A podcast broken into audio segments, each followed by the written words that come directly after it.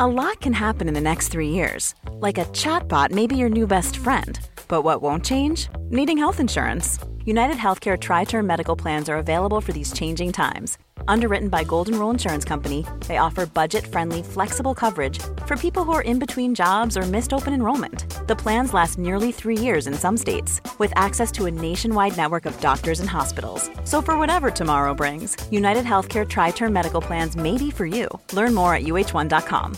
Quality sleep is essential. That's why the Sleep Number Smart Bed is designed for your ever evolving sleep needs. Need a bed that's firmer or softer on either side?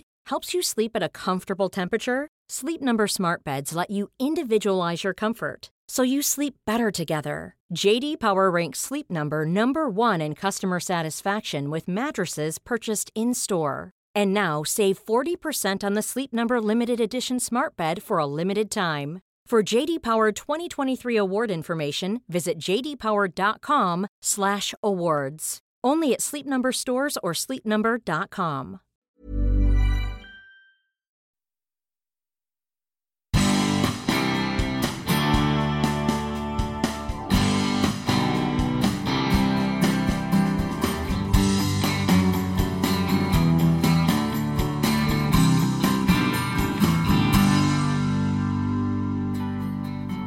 Det, jag kunde... Jag fick inte äta knäckebröd för att det knaprade eh, så att han blev störd.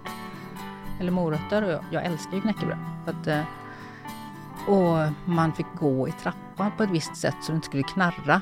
Så att han inte skulle bli störd. Så han, men det var ju väldigt svårt att gå en trappa med barn i famnen och så här. Så att, eh, ja. Men till slut så kände jag bara det att jag mår så dåligt av den här relationen. eh, Och jag var så nedbruten. Så jag kände det att om inte jag går nu när jag fortfarande har någon kraft kvar så kommer jag att begå självmord. Jag kommer vara död om två år. Eh, då räknar jag ut att för min egen del så har det kostat mig 3 miljoner i processer, i förlorad arbetsinkomst, i vad liksom ur min plånbok alltså. Det tar en stund innan vi kommer till själva kärnan i det här samtalet. Men du behöver bakgrunden för att förstå det Maria Larsson har gått igenom. Särskilt om du som jag har haft den stora turen att aldrig ha hamnat i en riktigt dålig relation som vuxen. Det tar också lång tid innan man förstår vad man är utsatt för och då kanske man gör som Maria, vänder det mot sig själv. Hon trodde att det var henne det var fel på, att hon var psykiskt sjuk. Fram till den dagen när en kompis kom med en liten men avgörande kommentar. Att hon var med i en speciellt kristen församling gjorde det inte lättare, för att skilja sig var inte tillåtet. Det här avsnittet är långt, men jag har en stark känsla av att det är viktigt för väldigt många där ute. Det är tufft av Maria att dela med sig av sitt liv, eller som hon själv sa efteråt. Det här var som att gå igenom två års terapi på två timmar. Innan vi börjar så vill jag nämna en helt annan sak. På kort varsel så fick jag möjlighet att operera min artroskraschade höftled. Det gjorde att jag fick avboka flera intervjuer och det kan hända att du får stå ut ett litet tag över jul utan spännande möten. Eller så blir det en mix av något som jag kommer på med kort varsel. Vill du ändå hänga med mig och kolla hur man rehabbar en höftoperation så är du välkommen in på poddens Instagram, ett spännande motor. Nog snackat, här kommer Maria Larsson.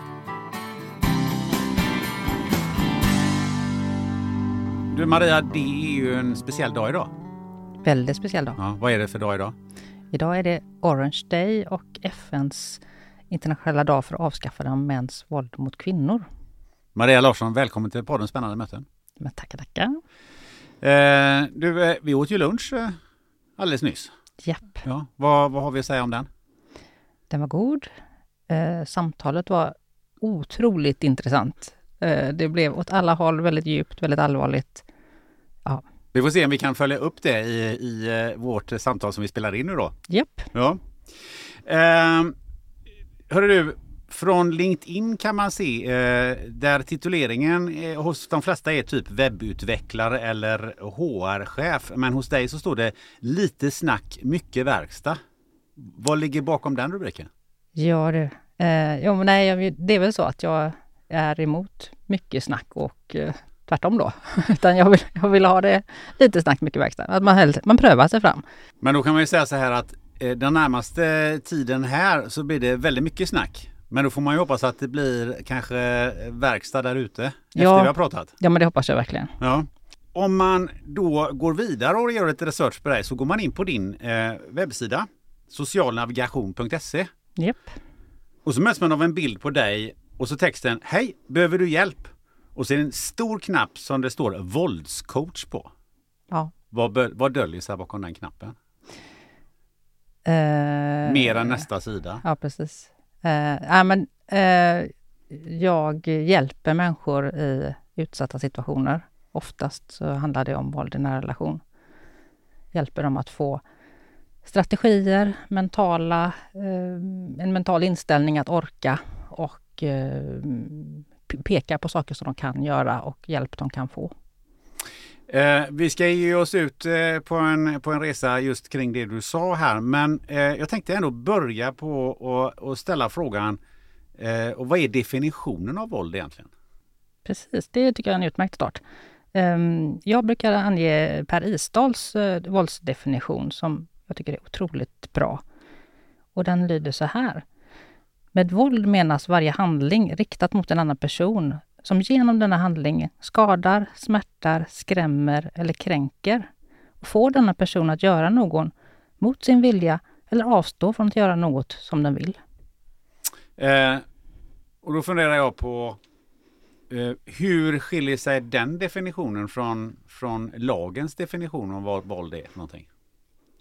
Den här är ju mer alltäckande kan man säga då. Eh, lagens eh, mening är ju mer inriktad på, på ja, fysiskt våld eller det man kan se, upptäcka och eh, eh, samla bevis kring.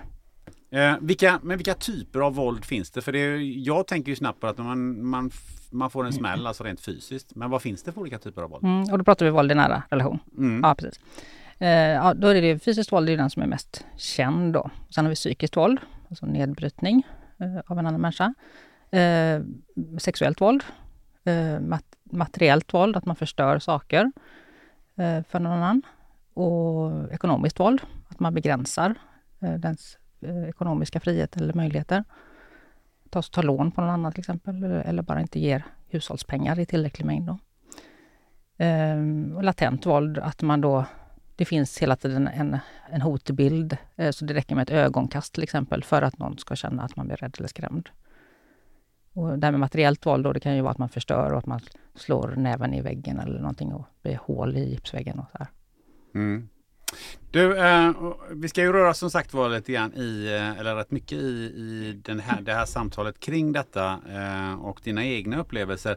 Men jag skulle vilja börja med att ta mig lite tillbaka till din egen eh, uppväxt. Alltså hur, eh, hur hade du det som, som barn? Hur skulle du vilja beskriva den? Ja, ehm, mm. men jag, jag var uppväxt i en eh, ja, normal familj, svensk familj. Vad är en normal familj? Ja, men precis. Mamma, pappa, två barn. Förort till en större stad. Med i en, en församling, kyrka, en frikyrka. Väldigt präglad av det. Och ehm, ja, i den församlingen då träffade jag min blivande man då. Och eh, i god ordning så uppmuntras man ju att gifta sig tidigt. Och det här då, så det gjorde vi ju. Mm. Mm. Jag vill ändå stanna kvar lite i, i eh, eh, det, det hemmet som du eh, eh, växte upp i. Du sa att det fanns en religiös prägel och sådär. Hur präglade det liksom familjen? Eh, ja, väldigt mycket, väldigt styrd. Eh, väldigt, ja, bibeltrogen kan man säga. Eh, sammankomst eller sammanhållning där. Och ehm, Vad är det? Bibeltrogen sammanhållning. Ja, men- Jag som inte vet. ja, men precis, det är, alltså man, man, man tror på Bibeln som det står, rakt upp och ner. Eh, Hur, hur får det, vilken återverkan får det på, på, på så familjelivet så att säga? Och hur präglar det?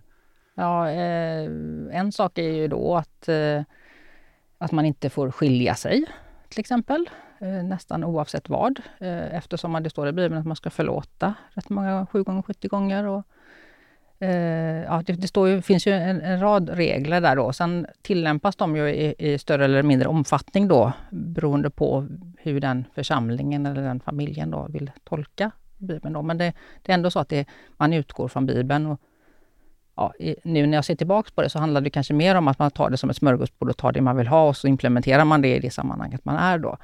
Eh, för vissa saker i Bibeln är ju på ett helt annat sätt då, men då har man valt att utelämna det.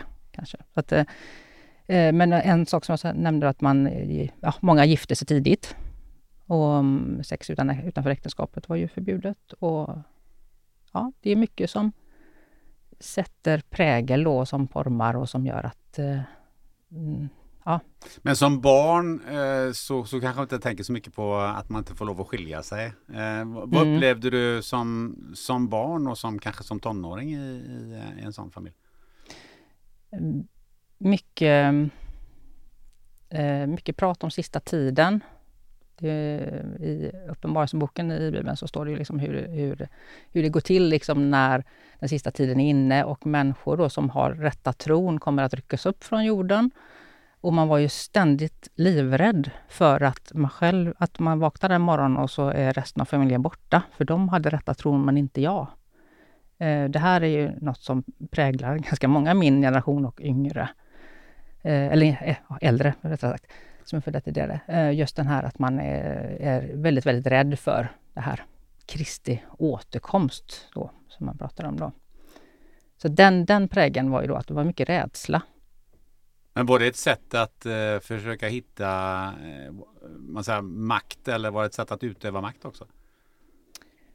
Jag tror inte man tänkte så, utan det var nog en, en övertygelse eh, som man var väldigt mån om att alla skulle liksom ta del av. Och, eh, jag, som vuxen nu eh, så har jag väldigt mycket lättare att förstå eh, med radikalisering och extremism och så här, beroende på den här uppväxten som jag har då. Att på vad sätt då?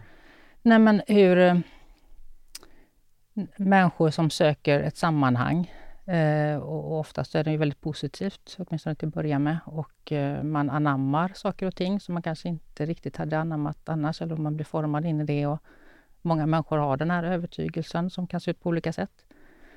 Och, mm, ja, och att det då ja, går en viss väg då och till slut blir man ju då man radikaliserade det, för man, man stänger bort sånt som... Ja, vi, vi människor funkar ju så att vi, vi tar till oss det vi vill få bekräftat och så stänger vi ute en annan information. Då. Och är man då i ett ganska slutet sammanhang, som vissa av, av församlingarna är Eh, i Sverige då, och även svenska församlingar då, inte bara andra som man tänker i radikaliseringssammanhang då, så är det lätt att hamna i en situation där man helt plötsligt inte riktigt har kvar sina ursprungliga tankar och åsikter, utan man tar andras. Vi ska komma in lite, lite mer kring det här med, med kyrkan, men jag skulle vilja dröja mig kvar i, eh, i familjen eftersom eh, vi kommer att prata om, eh, som vi sagt då, eh, om våld i nära relationer.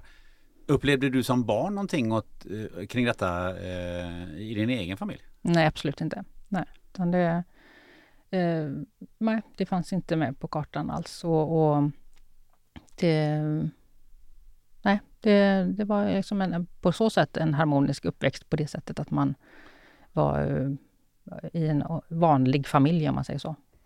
Men man växer upp i den så vanliga familjen men ändå i, i, i den här kontexten. Hur, hur, eh, hur kändes det att komma in i tonåren? För då brukar man ju ifrågasätta saker och ting. Ja, det gjorde jag och det grövsta. Nej, men jag, jag kom... Eh, ja, jag började segla med skuta till exempel. Jag var ju mobbad i min uppväxt, dels för att jag var kristen eh, och andra aspekter då som man, man var utanför. Och, men när jag kom till tonåren då så hamnade jag i, i skutsammanhang och seglade dygnet runt, året runt i princip. Och det blev ju mitt liksom, nya liv. Och fortfarande kristen men, men ändå hittat något annat sammanhang helt enkelt då som gjorde att det luckrades upp lite. Men som, som tonåring tänker jag, vad, vad, vad, om du tänker tillbaka, vad, vad hade du för relationer till, till eh, killar? Inga relationer i princip. Man var ju kär och så tittade på och liksom så, men väldigt, eh, väldigt lite. Eh, så man, var inte, man vågade inte ta de stegen och ja, som kristen så det var ju, handlade mycket om att man skulle hitta den rätte och eh, gifta sig och få barn. Eh, och sen så vad, vad, vad tog dig vidare i skolan så här, vad, utbildningsmässigt och sådär? Vad, vad var dina intressen? Ja, men jag skulle gå till sjöss då, för jag var ju mycket i havets tecken. Eh, så jag hade ju tänkt att jag skulle ja, bli styrman till exempel. Och um, var på en oljetankers i några veckor eh, och insåg att oj, det här var inte alls riktigt vad jag tänkt mig. Varför det? Ja, men det var, från skuta till oljetankers var stor skillnad kan jag säga. Eh, så det var ju, ja, det var inte riktigt den romantiska bilden som jag hade av det hela. eh, så då la jag det på hyllan. Men jag hade ju fortfarande, jag hade börjat på en teknisk utbildning så att jag eh, läste energi istället.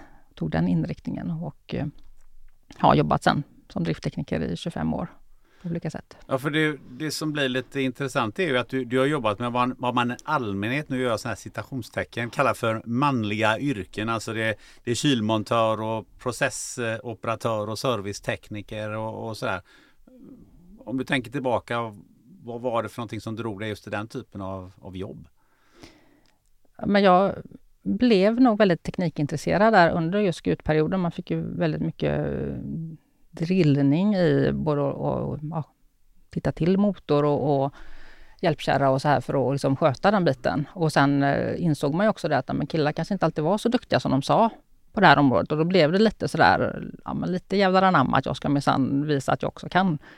Så jag eh, gick ju väldigt mycket sådana här utbildningar, maskinist B-examen och ja, men sånt på högstadiet liksom för att eh, verkligen förkovra mig då. Och mm, tog ju det vidare sen till, till ja, men nästkommande utbildning och sen i jobb också då. Att blev lite sådär att man ska bevisa att man kan.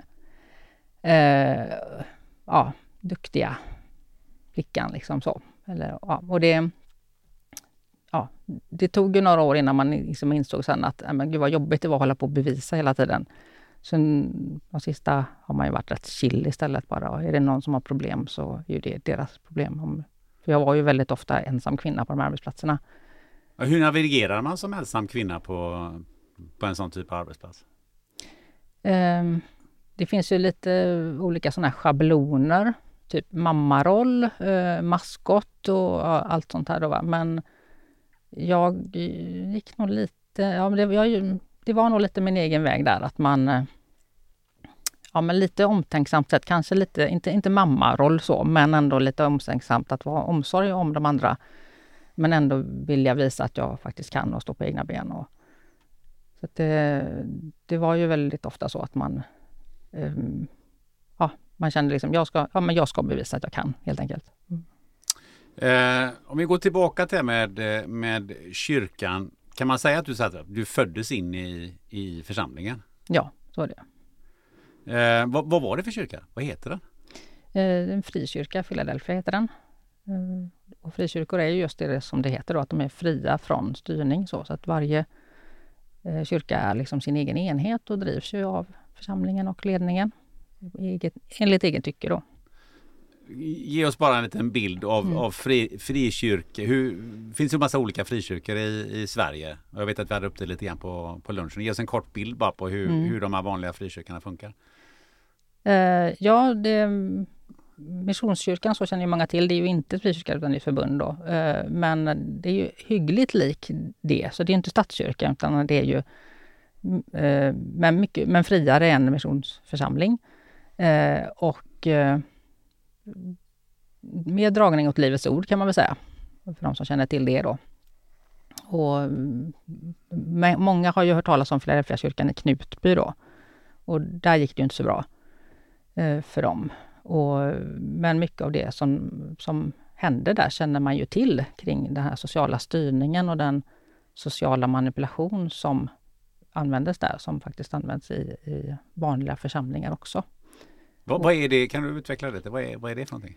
Eh, nej men att man eh, genom eh, social manipulation är ju att man använder eh, mellanmänskligt beteende för att eh, uppnå vissa saker då. Och när man då, om man har en, en ledning eller, eller ja, personer i ledande person, eh, personer i ledande funktion som eh, inte kanske förstår eller förstår och, och, kanske använder det här då på ett osunt sätt eller inte reglerar medlemmar som använder det, så blir det ju att man kanske då använder då kanske som jag sa tidigare bibelord eller eh, sätt att leva och eh, peka finger eller eh, visa tydligt att visst beteende eller sätt att leva eller val av, av livspartner eller så inte är önskvärt. Eh, och då blir det ju en form av mobbning i det. Att man också man förstärker vissa saker som man, det här vill vi ska ske och så eh, gör man på ett eh, annat sätt med det som man inte vill ska ske då. Och, och det upplevs ju väldigt tydligt av personer då som är med i församlingen. Så man, man blir ju styrd av den här sociala styrningen. Och så är det ju på arbetsplatser överallt, att vi använder det här för att forma varandra. Så det, det är inga konstigheter så, det är bara att om man är i ett sammanhang där det handlar om tro och övertygelse, Eh, så kan det bli lite farligare än på en arbetsplats. Eh, för där har man ju inte riktigt den inriktningen av varför man är där. Någonting som slår mig och touchade vid det alldeles nyss också, det är att jag eh, vet du, gick ju och, och läste och konfirmerades här i Västsverige, eh, på en mindre kommun. Och och där var det ju vad man ju också kan kalla för någon sorts sekt eller så, eh, schartuaner. Och du hade en sån, den typen av präst och han pratade också väldigt mycket om döden. Alltså vad som, alltså det var nästan mer predikan om det som skulle komma efter man hade levt på jorden än det som man skulle göra när man levde. Så jag kände att det finns, det finns en viss likhet där att man pratade och det blev gärna lite någon sorts hot. Uh, alltså att om du inte gör så här så kommer det här att hända. Mm. Och du nämnde det som barn. Hade du, hade du med dig det som när du blev eh, lite äldre också då? I den här församlingen? Ja, alltså kristent liv eh, är, går ju ut på att det viktiga börjar efter döden. Så kan man säga. Okay. Ja, för det är ju i himlen som det riktiga livet händer för en kristen. Om man är övertygad kristen då. Eh, så att och det är ju också något som gör att man kanske då i större grad förstår hur radikalisering och så sker eh, i kulturer och sammanhang som man inte är så nära helt enkelt då. Eh, för det, det, det, är det det går ut på, att komma till himlen och få med dig så många som möjligt dit. Eh, ja, och det kan ju också göra att du inte vårdar det här livet på samma sätt helt enkelt. Du sa förut att du eh, mm, som tonåring gjorde revolt och du gick på skuta och så vidare. Men hur nära var du för att lämna det här då? Församlingen? Ja, nej, det var jag inte nära då. Utan det blev ju mycket senare helt enkelt. Varför var du inte nära då? Nej, jag, jag var så um, inne i det och det fanns inte med på kartan att ta det steget liksom. Eh, det var inte det som jag egentligen gjorde revolt eller försökte, ja, jag, jag försökte hitta någonting annat, en sammanhang och så här. Och det, jag var ju i kyrkan samtidigt som jag var i skutvärlden och den, det intresset. det var, jag hade ju inte vaknat upp eller vad ska jag säga, eller förstått den in, inverkan som det hade på mitt liv. En fundering där är, är eh, vad, men vad fick dig att stanna kvar i församlingen då? För att det var positivt. Så övervägande Vad var det som var positivt? ja, precis. det vill komma. Ja, precis.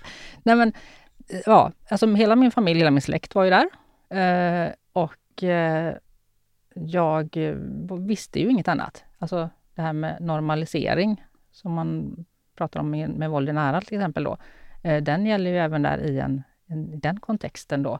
Att man inte vet någonting annat och man är uppvuxen med det och trodde ju liksom att alla kanske hade den här ja, rädslan för uh, de här sakerna då, som att man skulle bli ensam kvar och det. För det är ju normalt. Alla i den miljön har ju det.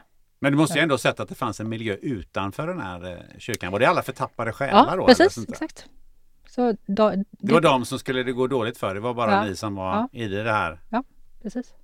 Det, det är vi och dem och eh, de eh, skulle, det var ju de som hade fel och tänkte fel och, och vi var på rätta vägen och eh, de skulle ju då på olika sätt eh, vinnas för det här. Men fanns det någonsin, någonsin någon tvivel om att mm, det här vet jag inte riktigt om det stämmer?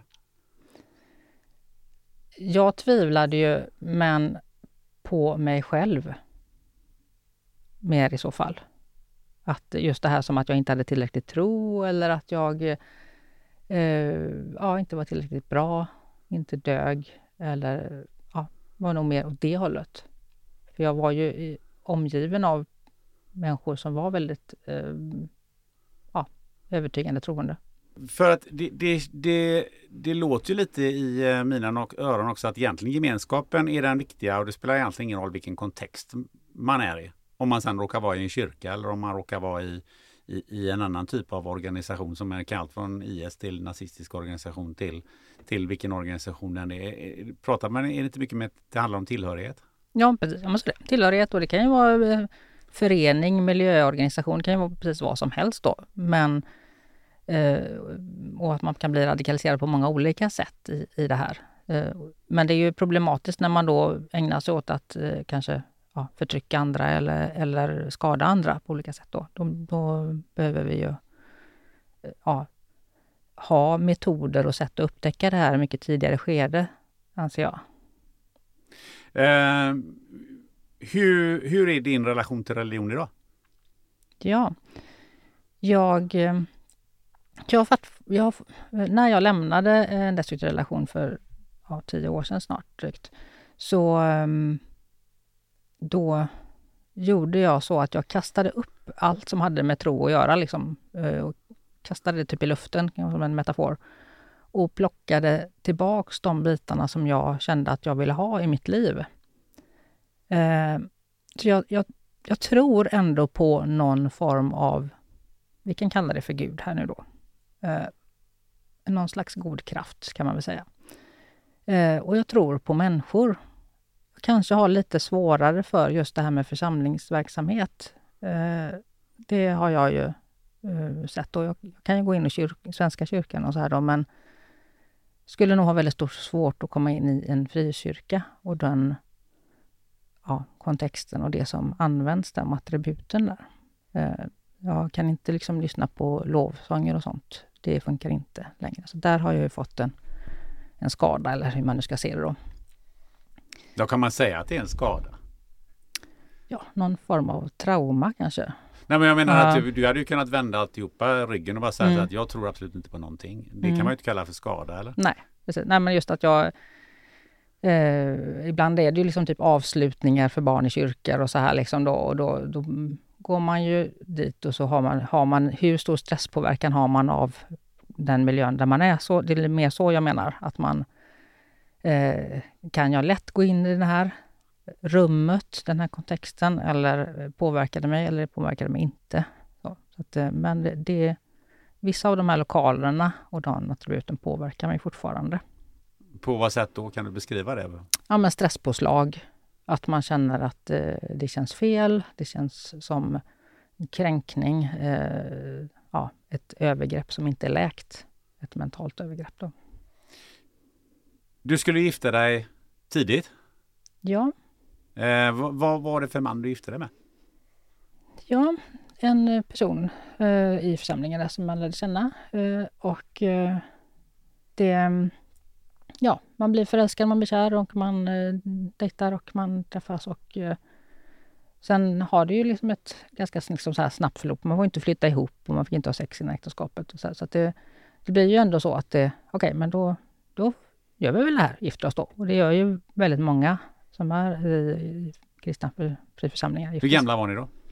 Ja, eh, jag var väl 20, jag var 18 när jag träffade honom och 21 när jag gifte mig. Så mm, Eh, ja, så vi eh, gifte oss. Jag eh, kände väl att det, och det var, det var bra, det var fint. Det var som det brukar vara. Man är förälskad och allt är frid och fröjd. Vad såg du hos honom? Kommer du ihåg det? Um, ja, man var liksom... Och, vad ska jag säga? Ja, men trevlig, ordentlig. Ja, jag, det är svårt så här långt efteråt att se. Um, mm. och ni gifte er och uh, um, fick barn så småningom också? Ja, precis. Um, vi gifte oss och men barnen dröjde faktiskt. Så jag, eh, åren gick och vi, du vet, man, man jobbar på och man, eh, ja, det var, det var inte så bråttom helt enkelt. Vi gifte oss ju tidigt så det var inte så bråttom med den biten kände jag. och mm, det var ju också så att efter några år där så kände jag att liksom, okay, det här känns ändå inte helt okej, okay, relationen så. Eh, att jag kände, och det är ju så, det, jag mådde inte bra av relationen. Den var, den var, inte, den var inte respektfull, kan man säga. Och mm, jag försökte lämna även innan vi fick barn. Ehm, för jag kände att nej men det här är, mm, funkar inte och jag mådde inte bra och jag fick ju hela tiden höra också att jag var som psykiskt instabil. Ehm, och mm, till slut trodde jag, det var inte så att jag trodde på det, men jag tänkte ändå det att okej, okay, jag kanske inte ska vara i en relation, utan jag kanske mår bättre av att vara själv. Ehm, och försökte göra slut då. Men... Eh, Kommer du ihåg vad det var som, som triggade dig då? Kan du beskriva det? Ja, det var faktiskt att vi pratade om att skaffa barn. Och jag blev så... Eh, vad ska jag säga? Jag kände mig så... Eh, trängd eller, eller då, det, var, det blev som att det blev en upp, det var uppenbarat för mig att okej, okay, men jag vill inte skaffa barn med honom för att jag kände att det här kommer inte funka och jag, det kommer inte bli bra. Eh, så det blev verkligen en sån, så att man bara ja, så, kommer ihåg den stunden liksom. Att oj, det här blev en vändpunkt. Men det var ändå så att eh, när jag hade lämnat eh, där och då mm, fick min man då tag i en, en kristen terapeut och vi gick där och pratade och så här. Ja, du lämnade honom alltså? Rent. Ja, det gjorde jag faktiskt. Innan barn. Och fick tag i den här kristen terapeuten som vi träffade under en längre tid och jag kände att jag hade ju inte ja, bråttom, eller vad ska jag säga, i mitt liv. För jag ville ju inte träffa någon annan ändå eller ja. Så jag tänkte att jag ger det tid och så gjorde vi det och vi gick hos den här terapeuten nästan ett år. Och då började liksom saker och ting att läka och ja, få eh, liksom en andra chans då. Så då blev man typ kär på nytt eller hur man nu ska se det. Och sen skaffade vi barn ganska snabbt där. Och mm, då eh, i ganska rask takt. Eh, men när tredje barnet hade varit fött då så kände jag efter något år att det här är verkligen inte bra. Ehm, jag ska inte behöva ha verktyg för att hantera en relation eller jag ska inte behöva ja, bildligt och bokstavligt talat eh, tassa på tå då för en person som har svårt med aggressionsreglering då. Vad var tassa på tå? Kan du beskriva det lite mer? Ehm, ja, det var att tassa på tå. Ja. För, för vad då? Vad kunde hända annars? Ja, precis. Nej, man väldigt lättirriterad, väldigt lättkränkt. Väldigt... Uh, uh, ja, men lätt att få utbrott då. Men alltså det, ja, det, det var ju inte fysiskt våld, ska jag säga då, utan eh, det var ju tvärtom så att jag gick och väntade på det här slaget så att det skulle komma ett slag. Uh, liksom de sista ja, fem åren vi var tillsammans. Och de sista tre åren, då längtade jag efter att det skulle komma ett slag. För att jag skulle ha en anledning att gå. För man fick ju inte skilja sig, återigen då. Enligt den här kristna kontexten vi var i. Utan man var ju verkligen tvungen att ha en konkret anledning. Så det, jag kunde... Jag fick inte äta knäckebröd för att det knaprade eh, så att han blev störd. Eller morötter. Och jag, jag älskar ju knäckebröd. Att, eh, och man fick gå i trappan på ett visst sätt så det inte skulle knarra. Så att han inte skulle bli störd. Han, men det var ju väldigt svårt att gå en trappa med barn i famnen och så här. Så att, eh, ja, som exempel. Och, ja, det fanns mycket som kunde liksom störa honom. Så att man gick väldigt hela tiden på spänn för att se till att han inte blev störd eller ja, kände att det oh, blev upprörd. Liksom. Men vad, vad hände då? Man blev upprörd? Nej, man blev väldigt väldigt tjurig, väldigt, eh, ja, liksom eh, inte, som säger, inte fysiskt, men jo, kan det vara latent liksom så att han kunde slänga och kasta saker eller förstöra. Men eh, och då är det klart att eh, jag och barn blev ju liksom rädda för det beteendet då. Och, mm, så alla satt ju som små ljus och åt mat till exempel. För att det var ju ingen som vågade säga något eller göra någonting eller spilla någonting eller så man, barnen satt ju typ i vakt och åt. Och, Och det är inte så lätt och så roligt. Och det blir ju också så att man eh, som icke, eh, ja, den förälder som då inte har det här eh, aggressionsproblemet då, börjar att styra upp då, till exempel matsituation och så, så att gör så, gör inte så, och du vet så här. Så man förekommer den här personen eh, så att det inte blir värre. Och den, den biten ser jag ju väldigt ofta när jag hjälper andra eller läser domstolsutkast och så här liksom.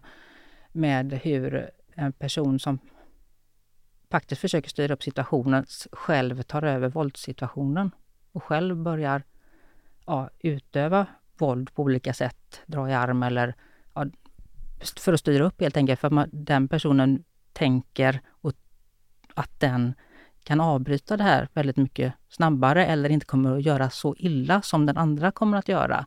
Vilket i sin tur blir ju att den andra personen har ju inte gjort våldet, utövat våldet, men man, man blir liksom kidnappad och gisslantagen i den här situationen. Och det är någonting som man väldigt sällan pratar om det här, att eh, den, man kan vara så styrd av en annan person så att man faktiskt utövar våld i sin tur, fast man absolut inte vill det, utan mår jättedåligt av det själv. Och den andra har bara lutat sig tillbaks och förmodligen inte själv riktigt inser att den styr allting på, genom blickar eller genom eh, ja, att den ogillande miner liksom. Och det, det kan bli riktigt, riktigt svårt och det blir också väldigt svårt för ofta kvinnor då, eh, som tar den rollen då att styra upp då. För att de mår ju väldigt, väldigt dåligt av att de har gjort det här. Eh, vilket gör att de inte söker hjälp, att de inte eh, ja, vågar mm, höra av sig till polis eller till socialtjänst. För de känner ju själva och får höra det av den andra att de har ju själva utövat våld då. Nu hamnade inte jag i den situationen, som tur var då, att jag inte, men just det här att säga till och styra upp liksom. Där kan jag känna igen mig. Men att jag, jag gick inte i den fällan i alla fall då.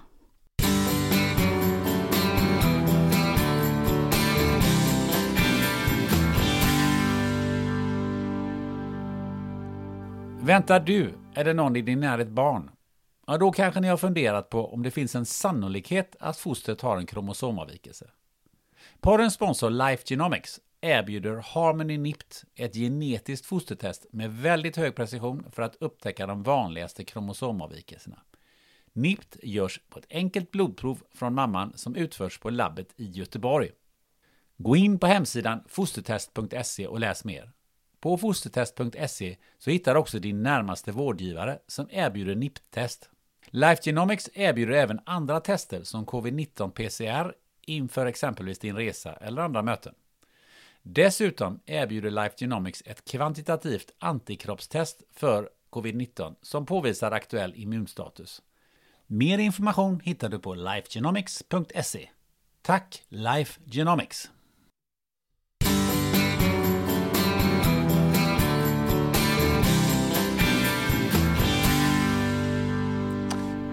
Jag som aldrig eh, har befunnit mig i, en sån här kontext som du just beskriver. Eh, jag, jag, hängde upp mig lite grann på det här med knäckebrödet där. Eh, vilket gör, i mina öron låter ju fullständigt vansinnigt. Att det är någon som blir arg på det för att du äter knäckebröd. Minns du första gången som man blev förbannad på det för att du åt knäckebröd och det lät? Alltså vart jag vill mm. komma mm. nu, ja, det med resonemanget mm. är ju så här. Om, om någon skulle säga till mig att om det skulle varit min fru då eller mm. min, min blivande fru eller den kvinna jag dejtar eller vad det är. Skulle plötsligt bli arg på mig för att jag äter knäckebröd på ett sätt. Så skulle jag ju, ja, men jag skulle ju bara säga att du är dum i huvudet eller? Alltså vadå? Du får, antingen får du vänja dig vid knäckebrödet eller så får du käka dina sötlimsmackor i något annat hörn. Alltså lite så hade jag reagerat. Jag tror att det är många andra som också reagerar på det sättet. Men det är helt uppenbart att att man hamnar i en sån här eh, situation som sen leder till andra saker. Men om du backar bandet så att säga. Sen, när blev han arg första gången knäckebrödet och vad, vad, vad tänkte du då?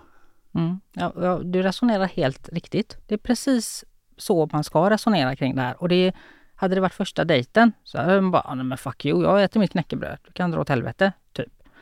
Uh, men, och det är så man ska då. Men det, är just det som är med normalisering, att man blir så långsamt tillvand vid det här. Och lever man då med en person som uttrycker det här ogillandet på ganska subtila små sätt. Det, det, det är inte det är inga stora åt, åthävor från början eller så. Utan, och det behövs kanske inte heller. För att om det räcker att hålla det på den nivån att man bara ger ögonkast eller en, en ogillande min så behöver man inte ta till mer våld eller större åthävor för att få det att hända som man då vill som person då. Och, så det är ju väldigt ofta som det, ham, det, det är bara på den här nivån. Så att, nej, jag minns inte just den tillfället. Jag minns bara att det var så att, eh, att jag visste att man inte skulle tugga knäckebröd fast jag älskar knäckebröd. Och att det var problematiskt att hela tiden läsa av den andra personen och se i vilket tillstånd han befann sig och vilken sinnesstämning. Och se hur jag kan mildra det, förebygga det, se till att ett utbrott inte kommer. Och det är ju i den situationen som man som våldsutsatt är hela tiden, 24-7, alla dagar i veckan om året. Eh, för utbrotten är ganska sällan och de ser ut på olika sätt beroende på eh, ja, den misstänkte förövarens eh, personlighet och vilken kontext, alltså vilken situation de är, hur långt de har kommit i det här eh, beteendet. Liksom, behöver han ta till eh, fysiskt våld för att få uppnå det man vill? Eller, eh, ja, och då är det också att våld har ju ett syfte. Alltså du tar till de här olika typerna av våld Eh, för att du vill uppnå någonting eller för att du slipper undan någonting. Och det här är liksom vanligt allmänmänskligt, att man höjer rösten eller man alltså i olika sammanhang tar till lite extra för att uppnå någonting. Men då måste jag avbryta. Vad, mm. vad är det han ville uppnå med att inte låta dig tugga knäckebröd så att det lät? Vad ja. var, var, liksom, var hans mål då, om man nu satt sig in i det? Ja, Nej, men han, han, blev, han var så lättstörd. Alltså han blev störd och det, han tyckte att det var jobbigt liksom för honom. Och väldigt känslig person helt enkelt. Eh, och, och, det behöver inte vara mer banalt, eller det kan vara så banala saker liksom, som gör att det, en person tappar det eller eh, ja, inte klarar av att hantera liksom, ett vardagsliv. Eh, och det, men som sagt var, det, det tar väldigt mycket kraft att leva med en person som där man behöver ta hänsyn till massa sådana här faktorer hela tiden. Och det gör ju också att man, man blir väldigt avskärmad i sitt liksom, seende kring att se helhetssituationen. Polisen har en väldigt bra informationsfilm som, som handlar just om det här och då ser man i liksom, realtid hur eh, hon eh, ja, blir begränsad i sitt liv och så stängs mer och mer av rutan av, blir svart liksom. Och så till slut har man bara ett litet titthål i mitten där då, som då den här Eva, tror hon heter, ser ut genom. Och så får man då en förståelse för att okej, okay, men för, varför lämnar hon inte? Och så här då, ja men det är för att man inte ser mer än just den här lilla situationen. Så att man blir så upptagen av att läsa av en annan människas liksom, ansiktsuttryck och få den personen att inte brisera och att vardagen ska flyta på. Så att man kan inte se att hela situationen är helt absurd och att jag, det här är inte hälsosamt. Ursäkta att jag hänger mig upp på det här knäckebrödsgrejen. för det, det, jag ser det som en metafor. Men mm. jag, jag, tänker eh, ett steg. Om du nu hade första gången det nu hände att bli irriterad på. Att hade du i det läget sagt exakt det du sa för en liten stund sedan. Att mm. ungefär att du kan dra åt pipsvängen med ditt knäckebröds irriterande. Uh, här äter jag knäckebröd. Hade ditt liv tagit en annan väg då? Nu vill jag inte säga att bara mm. knäckebrödet var, det Nej. fanns ju många andra saker. Men, mm. men om man liksom, vad jag vill komma till är mm. om du hade väldigt tidigt ja. skurit av där. Hade ditt liv tagit en annan väg då? Förmodligen, så är det. det jag ser ju och forskning säger och eh, man pratar med andra att eh, eh, människor som hamnar i den här situationen eh, är väldigt ofta väldigt omtänksamma och måna om andra människor och tillagsinställda. Alltså att man vill att situationen ska bli så bra som möjligt och man är väldigt mån om att hålla tillbaka sina egna önskningar och um, ja, det man vill helt enkelt eh, till förmån för någon annan eller andra. Och det kan ju ha uppstått genom då, jag tänker jag hade min bakgrund i mobbning eh, och eh, ja, psykisk ohälsa i familjen som gör att man behövde ta väldigt mycket hänsyn till andra människor. Och, och då hade jag helt enkelt inte de skyddsbarriärerna uppe där jag kände att jag var värd att få äta knäckebröd i det här fallet då. Men det där var ju en, som sagt var en liten men det var ändå en bra, som du säger, metafor kring att liksom förstå att det handlar ju inte om de stora bitarna först och främst, utan det handlar om de små sakerna i vardagen som till slut blir väldigt styrande. Får jag gå tillbaka lite i ditt liv? För du sa någonting alldeles nyss. En psykisk ohälsa i familjen. Är det mm. någonting du eh, kan prata om? Nej, det kan jag inte prata om. Nej. Okej, okay, vi skippar det. Mm, mm. mm. Om, vi, om vi går vidare då, men om du ser på det som var, hur legitimerades det här psykiska våldet? Du var inne på det här att, men, att, att du blir betecknad som psykiskt eh, störd eller, eller inte riktigt frisk. Eller, så, eller hur legitimerade man att eh, liksom de här utbrotten eller det här, hur legitimerades det från andra sidan så att säga? Ja, nej men alltså människor som, jag tänker så här att han var nog en väldigt osäker person eh, som då behövde liksom stå på någon eller, eller liksom hänga på någon. Eh, jag är och har alltid varit en väldigt psykiskt stark person som ja, har, har, har haft mycket att ge, om man säger så, och mycket av stor kapacitet eh, och har burit väldigt mycket och många så i min omgivning. Um, och jag tänker att han var väldigt osäker och eh, rädd, en rädd person helt enkelt. Och då, rädsla är en väldigt stark känsla. Det är nästan alltid rädsla som vinner i alla lägen. För rädsla är väldigt, den är så dominerande. Och om han då använder den här då, för det gjorde han ju liksom i att eh, begränsa sitt och vårat liv eh, genom sin rädsla, så är det väldigt svårt att stå emot det som den som är bredvid helt enkelt. Utan det, ja, vad det nu beror på med rädsla. Man kan ha rädsla för fobi, liksom. Eh, att jag kan inte vara ute när det är mörkt, ha mörkerfobi eller någonting. Och då, då präglar ju det alla runt omkring. För alla behöver ta hänsyn till det. Och så är det även med, med osäkerhet och, och den eh, rädslan som det medför då. Att inte veta kanske hur man ska vara i sociala sammanhang och så här. Jag har lite tankar kring eh, covid har ju varit nu de senaste åren. Mm. Eh, och man har ju pratat mycket om det här att, eh, att det har förvärrat den här typen av eh, situationer för att man lever mer isolerat. Och, har du några tankar kring det? Ja, det, så är det ju säkert definitivt att det eh, påverkar. Man, alltså, det blir ju en väldig utmaning för alla relationer då. Och att tänja på det, att vara nä nära in på varandra och inte ha Eh, möjlighet att träffa andra. Och i synnerhet om det då är redan så att det finns den här dimensionen av eh, ja, våld i nära relation, så är ju arbetsplatsen eller skolan den enda våldsfria miljön som personer som lever med våld har. Och har då skolan varit stängd för barn och unga då. Och om arbetsplatser då har dragit ner och det är hemarbete, eh, så är man ju förvisad till hemmet och den miljön hela tiden. Och då är det klart att det blir värre också. Att den situation som redan var dålig blir ju värre. För att man får ingen anhämtning, får ingen läkning, får ingen tid till att liksom vara i en annan miljö och bygga upp eh, sig själv igen under den tiden som arbets, arbetstiden är, åtta timmar per dag.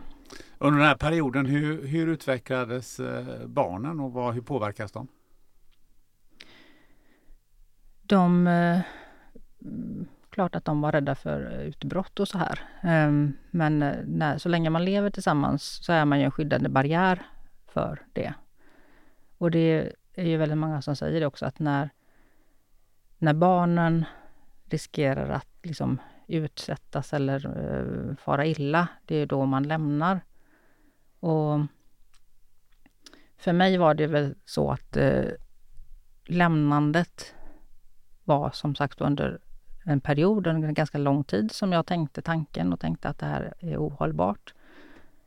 Men eh, när man är i det och ska lämna och dessutom då i den här kristna kontexten då så kände man ju aldrig att man hade tillräcklig anledning. För det räcker ju inte bara att känna att det här är inte bra, det funkar inte, eh, det här är inte bra för mig eller oss.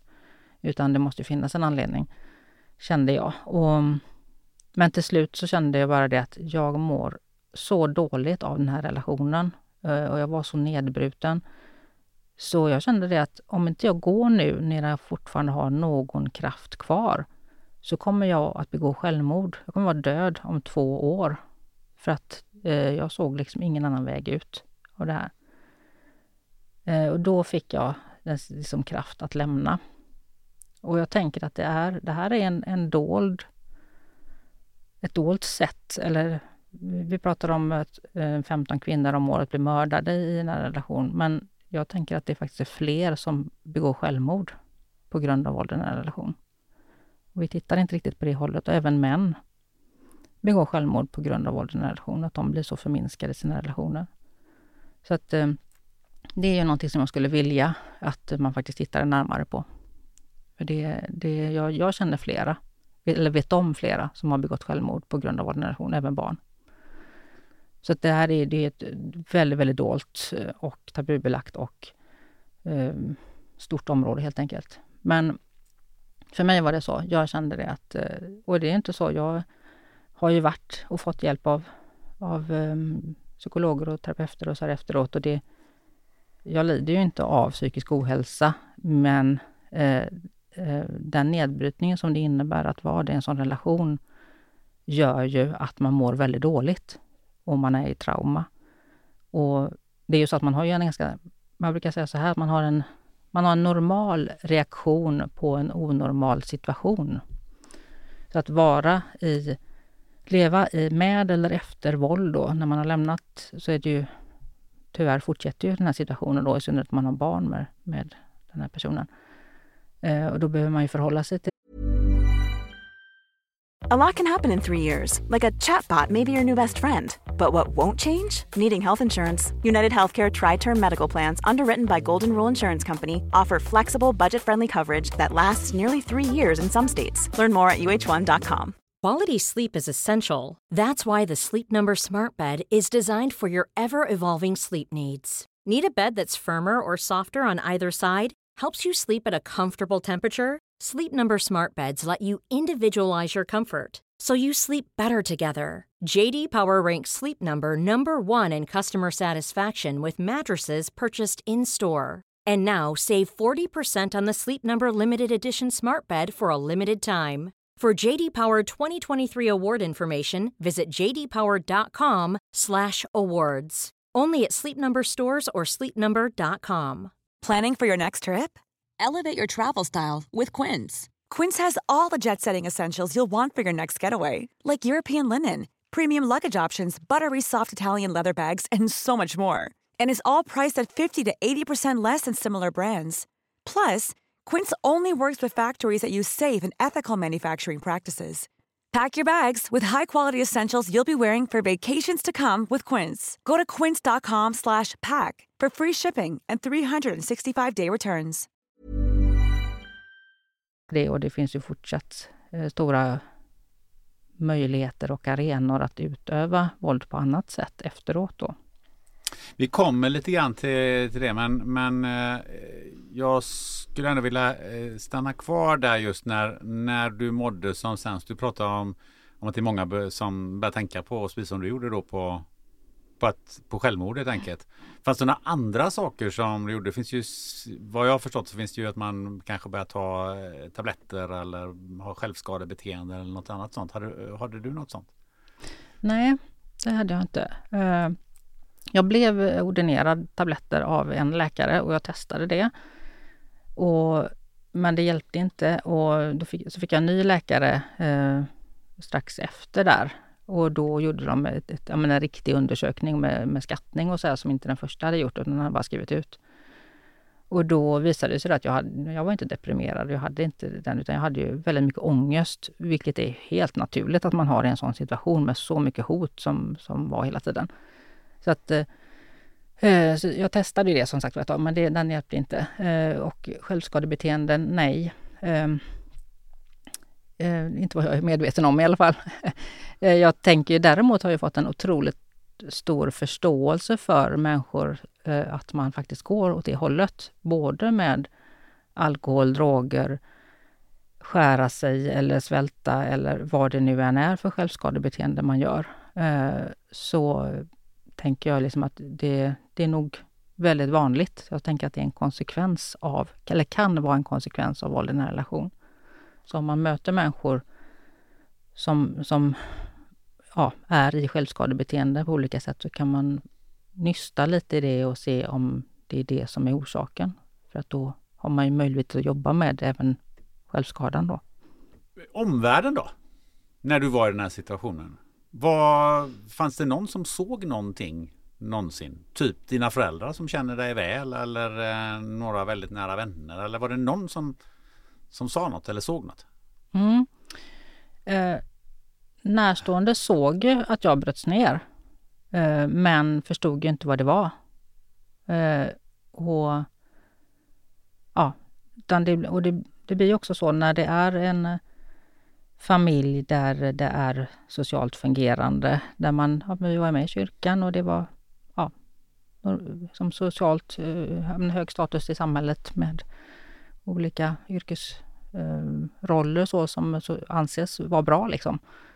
Eh, då är inte det någon go-to liksom att tänka på det sättet. Utan det är ju snarare så att man tänker att ja, ja, men det är väl psykisk ohälsa då. Och eftersom de då också fanns i, i släkten med psykisk ohälsa så var det också lätt både för ja, min eh, man då och för familj att liksom kanske förstå det på det sättet då.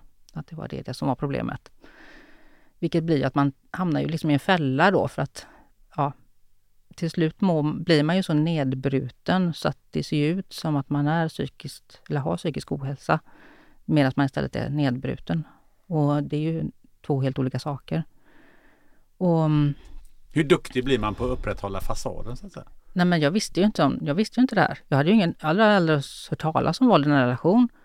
Eh, och det fanns ju inte med på kartan att det var något sånt. Utan jag trodde ju att det var jag som inte var lämpad att vara i en relation.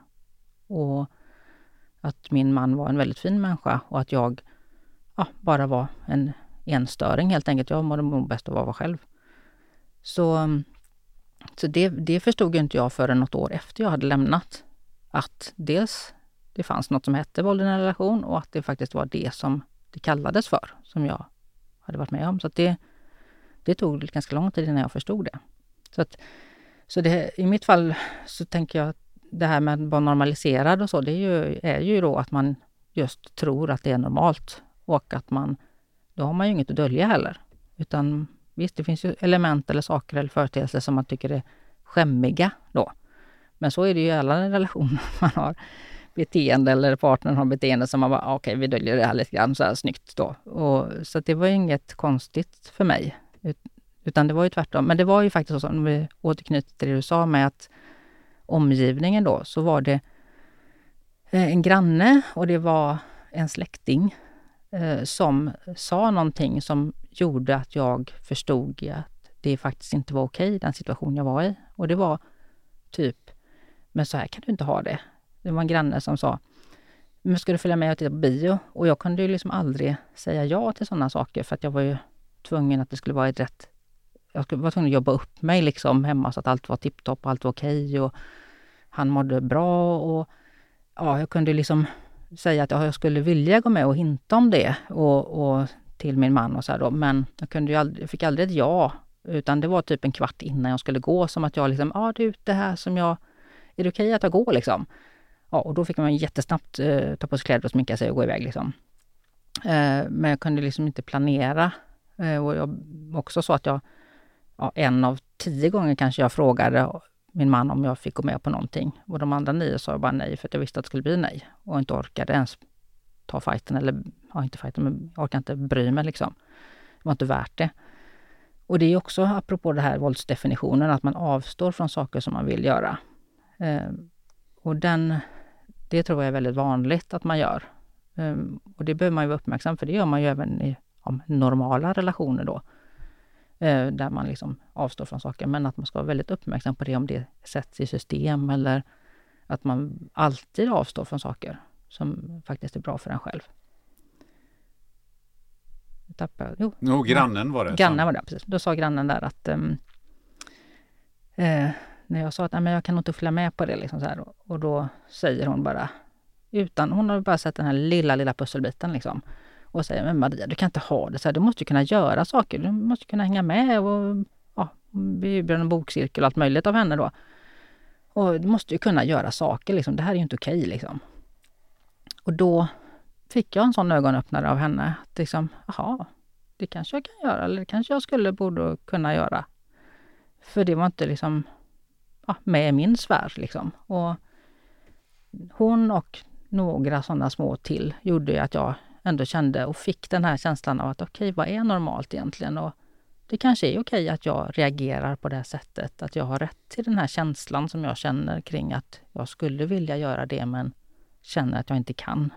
Inte för att jag uttalade att jag inte fick, men att jag kände att jag inte kunde. Du sa lite tidigare här att du nästan gick och väntade på den där smällen. Mm. Kom den smällen? Den kom efter att jag lämnade. Ett år efter. Då skulle jag hämta barnen och eh, då kom den. Och mm, det var ju, det var ju verkligen ingenting. Det var ett, ett slag mot axeln. Så, eh, så att... Så den kom aldrig under Nej. den här destruktiva relationen? Det här tar mig lite grann, nu, nu pratar mm. vi om att lämna här. Mm. Eh, och den vanliga frågan som du säkert har fått och som jag också ställer mig, det är ju liksom, är det inte bara att dra? Mm. Om man, någon är så elak. Mm. Mm. Precis, och det, i det här fallet så var han ju inte så elak. Eller vad, hur definierar man så elak? När man begränsar ditt liv. Ja, precis. Ja. Och då är det... Du fick inte äta knäckebröd. Alltså liksom det här. Ja men det var inte bara att inte fick äta knäckebröd utan du, du har ju beskrivit hela situationen. Mm, mm. Den är ju, den är ju, man ser det utifrån, den är ju helt ohållbar. Mm. Eh, men oavsett om mm. det liksom är hur, vilken grad, om man nu ska gradera mm. saker och ting. Så det är ändå den frågan man ställer sig utifrån. Det är liksom, ja men är det, varför drar de inte? Mm. Vad, vad, vad är svaret på det? Precis, och det kräver ju lite här, vi går in Men vi börjar den änden då. Polisen har ju ett uttryck där de säger gå innan första slaget. Och den tycker jag ändå är rätt bra. För den säger ändå att man, de, de har ju fattat det här liksom att det, det, är inte bara första slaget. Det är inte första dejten och ett slag, för då har man ju gått. Utan det här är ju något som byggs upp och det byggs upp över tid. Eh, och det här slaget, ja det kanske kommer men det kanske inte heller kommer. Eh, gå innan första slaget. Du ska gå när du känner att det är för illa liksom. Och anledningen till, till att man inte går, det är just det här, man har bindningar, man har ju älskat den här personen. Eh, och kanske fortfarande gör. Och man lägger skulder på sig själv. Man tänker att det är mig det är fel på, som jag tänkte och så tänker de flesta tror jag. Och även om de tänker att det skulle vara så grovt våld eh, så är det också så att det finns så mycket rädsla i att den personen kan hitta en, komma efter en. Man kanske inte har det stöd i omgivningen som man hade behövt. Eller också så får man hjälp att lämna. De flesta i en destruktiv relation, de lämnar fem till sex gånger. Alltså i Sverige. Fem till sex gånger? Ja, lämnar man och sen går man tillbaks. Så lämnar man och så går man tillbaks. Varför går man tillbaks? Ja, på grund av den här bindningen. På grund av att om man har barn till exempel, om man inte blir trodd, eh, som jag inte blev då, och då är, då är det ju varannan vecka med barnen. Eh, som barnen har, man har delad vårdnad automatiskt och barnen går varannan vecka till Eh, pappan och varannan vecka till mamman. Och har man då en, en, ja, en ex-partner då som, eh, som det finns frågetecken kring då vad gäller liksom eh, hur det funkar. Så har man väl, man får, väl, man får ingen hjälp av samhället i princip. Eh, det är ju bara om man går till skyddat boende. Men det, kan säga, det var ju väldigt långt från, från mig att göra. Och de flesta gör ju inte det. Utan man eh, försöker reda upp det själv. Och har man Alltså det, det, är så många dimensioner av det här som gör att det, det är inte konstigt att man går tillbaka. Alltså en vanlig relation försöker man också reparera. Att om man har varit ihop i många år så försöker man liksom, okej okay, det funkar inte men ska vi försöka gå i terapi eller reparera och så här. Och det, det finns så många påtrycknings alltså mekanismer där som man kan använda för att få den andra att komma tillbaks och eh, inte minst då den här rädslan för att vad händer barnen? Jag kan inte skydda dem när de är där. Och mm, som gör att man faktiskt går tillbaks om och om igen. Man kanske inte, man kanske inte får någon lägenhet, man sover på soffan hos några kompisar. Eh, och man, eh, ja, man blir, oftast är det också så att de, omgivningen blir ganska manipulerad. Man blir inte trodd. Alltså de närmaste, kanske vänner, familj, som vänder sig mot en och tycker att men vadå, han är en jättebra person och varför gör du så här? Och, mm, det här är ju jättedåligt och det, det, i de flesta fall så är det så att de omgivningen inte ser speciellt mycket av det här. Det, så att man... Ja, i mitt fall var det så. Det var en närstående som blev väldigt söndermanipulerad. Som man kände liksom att hjälp, vad är det här liksom? Eh, och det, det är vanligt att det är så. Att de tar parti för den andra då, för att de har inte hela bilden och de tror på det de hör och vill tro på det de hör, för det låter liksom enklast att tro på. Så de flesta som är i de här situationerna och vill lämna, de är fruktansvärt ensamma och behöver rodda i väldigt mycket själva. Och det orkar man inte heller för att man har, det finns ju inte någon samordning till exempel från kommun. Det hade jag ju velat ha, en kvinnofridssamordnare som eh, hjälpte till. För det här är ju saker man inte får lära sig i skolan. Eh, till exempel. Man får inte i relationsundervisning, för när går det åt fanders och vad behöver jag göra då? När ska man lämna? Vad är varningstecknen? Eh, ja, vad, vilka instanser finns att vända sig till? Inget sånt finns egentligen. Eh, det är det allra grövsta om jag har blivit väldigt, väldigt eh, slagen. Så, då, ja, kvinnojour, polis och där, då förstår man ju att det är det man ska göra. Men jag kände ju hela tiden att det där, jag kan inte ta plats eller ta upp samtalstid genom att ringa en kvinnojour. Eh, för att jag har, har det ju inte så, tänkte jag. Och så är det för de flesta, att de, ja, de lever på. Du berättar ju att du var med i en, en församling där eh, eh sådana här saker inte var okej. Okay. Man fick inte skilja sig och så vidare. Och så dessutom var en ganska tajt sammanslutning. Hur, hur eh, reagerade den? Um, ja, det var um, speciellt ska vi säga då. Um, min uh, min svåger då, min mans eh, bror, var ju typ andra pastor i den församlingen. Så jag minns en predikan som han höll eh, där han pratade om äktenskapsbryterskan och eh, hur eh, att församlingen skulle förlåta henne för, eh, ja, för den här synden som hon gick genom att bryta äktenskapet. Då. Eh, och där satt jag ju då eh, och kände allas eh, ögon i nacken. Och det hemska var att jag då tyckte att det var fint att han hade den här predikan och sa det som ett försvar för mig då, för det var ju det det var. Och i efterhand så är det ju bara ett sånt mentalt övergrepp eh, i en situation som är oerhört eh, känslig och eh, ja. Så då förstår du kanske lite hur hur radikaliserad man är. Och mm. hur man tar till den, den här sociala styrningen och, och det här. Um, ja, jag, jag och en vän tog på oss att leda barnverksamhet med 100 barn som kom varje onsdag. Um, och styra, eller styra upp det helt enkelt då. För jag var ju fortfarande engagerad i kyrkan när jag lämnade. För jag hade ju ganska mycket tid varannan vecka. Så då tänkte jag, men då, då engagerar vi oss i det här. Men vi blev så utmobbade av den församlingen så att det, vi fick sluta med det. Så att det var, och så sen efter det gick jag ur, ur församlingen. Då.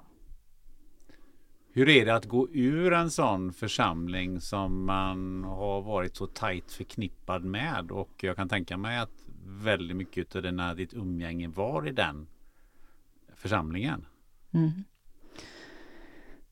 Um, ja, jag eh, är väldigt analytisk som person. Ehm, det är inte så att jag inte har, jag har ju känslor såklart, men i alla de här, nästan alla skedena så har jag lyckats och eh, ställa mig lite bredvid och bli min egen åskådare.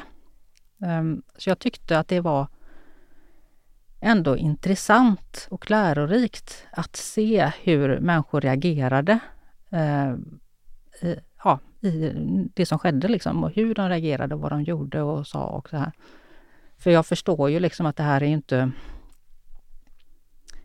Ja, det är ju inte kanske de själva i första hand som har... Alltså man, man, man är så i en kontext så att man tänker att man gör rätt. Och att, man, eh, att de tänker att de gör bra saker. Eh, och så jag har ju inte liksom tagit det så liksom personligt om man säger så, utan jag tänker att okej, okay, det är så här de jobbar liksom. Eh, men det är ju inte bra. Eh, och Så att jag, visst jag lämnade ett sammanhang som jag var född och uppvuxen i och var med i 40 år. Och, men jag kände också det att det här var ju en kontext som jag inte mår bra av och inte är välfungerande. Eh, så att eh, det var ändå, det, det var ändå okej okay liksom. Och det var också så att jag blev ju uppmanad av polis, åklagare och alla runt omkring att nollkontakt. Eh, och då, så jag lämnar ju den här arenan eh, utan att säga någonting av vad som pågick eh, för att lämna plats för mitt ex att få vara där och vara kvar där. Blev du ruskigt ensam då? Eh, ja, jag hade, ju, jag hade ju några vänner så, som var tajt och jag, eh, man orkar inte med så många heller. Utan man, man har några som man blir väldigt tajt med. Eh, och sen är det ju väldigt många runt omkring som blir manipulerade och, och de orkar man liksom inte med. Man kan inte förklara eller hålla på. Eh, ja, det, det, det är en sån absurd situation. Och det är så få som förstår. Och, och då blir det någon pajkastning eh, och, då, och det var jag inte intresserad av. Och dessutom vill man, ska man ha nollkontakt. Och att den andra personen inte ska gå överstyr eh, med att det blir ännu värre, eh, eller eskalerar, eh, så innebär ju det att den personen ska ha sin arena i fred. Eh, och då kan jag ju inte prata om hur det egentligen är. Du säger ordet eskalerar. Eh, jag tänker hur, eh, eh, hur farlig var den här situationen? Nej, alltså den var ju väldigt obehaglig eh, på många sätt. Eh, men och vi var, jag var ju rädd och barnen var ju rädda. Men eh, ja, det, jag, kan, jag tänker att den, den var inte så farlig. Eh, hur, men det vet man inte. För när man tittar på, jag har ju varit väldigt mycket i, på seminarier, konferenser och, och eh, som handlar om mäns våld. Då. Och när man tittar just på de här eh, dödsorsaker eh, och följer upp som eh, de mördade kvinnorna då. Det är Socialstyrelsen som har ju uppdrag att de ska följa upp de, alla de här casen då göra en typ av katastrofutredning på, på varenda en och, de, och även de som nästan blev mördade. Och då ser man ju också att dels att det här är eh, förhållandevis ofta så är de ostraffade tidigare, eh, männen då. Ehm, de ja, har, som sagt inte varit så uppmärksammade i, rullarna, eller hur man nu ska se det. Och de har inte mått så bra, de har varit ganska psykiskt instabila och eh, ja, eskalerat liksom med hot, stalking och den här biten. Liksom. Och den biten fick jag ju uppleva då. Eh, och då vet man ju inte riktigt hur långt det går. För det kan man inte veta. Eh, och hur det kommer att bli eller hur, hur instabil den personen är. Så att det, man får liksom ta det säkra för det osäkra och göra så mycket man kan för att upprätthålla den här nollkontakten då. Ehm, och det är inte så lätt när man har tre barn då. Att man, då är man ju tvungen att ha någon form av kontakt då. Så att det, det där är ju verkligen en balansgång för att liksom tillse och säkerställa eh, att man har liksom så hög nivå av säkerhet som man kan. Och ändå kunna leva fritt liksom. Vad, vad är för säkerhetsåtgärder som du själv eh, vidtog? Ja, dels att få han, att hans arenor var intakta. Eh, med släkt, familj och eh, kyrka. Och, eh, så att jag inte hade någon inblandning där, att han fick vara där själv. Liksom. Och eh, Jag såg ju till att vi hade liksom byte med barnen liksom på måndagar.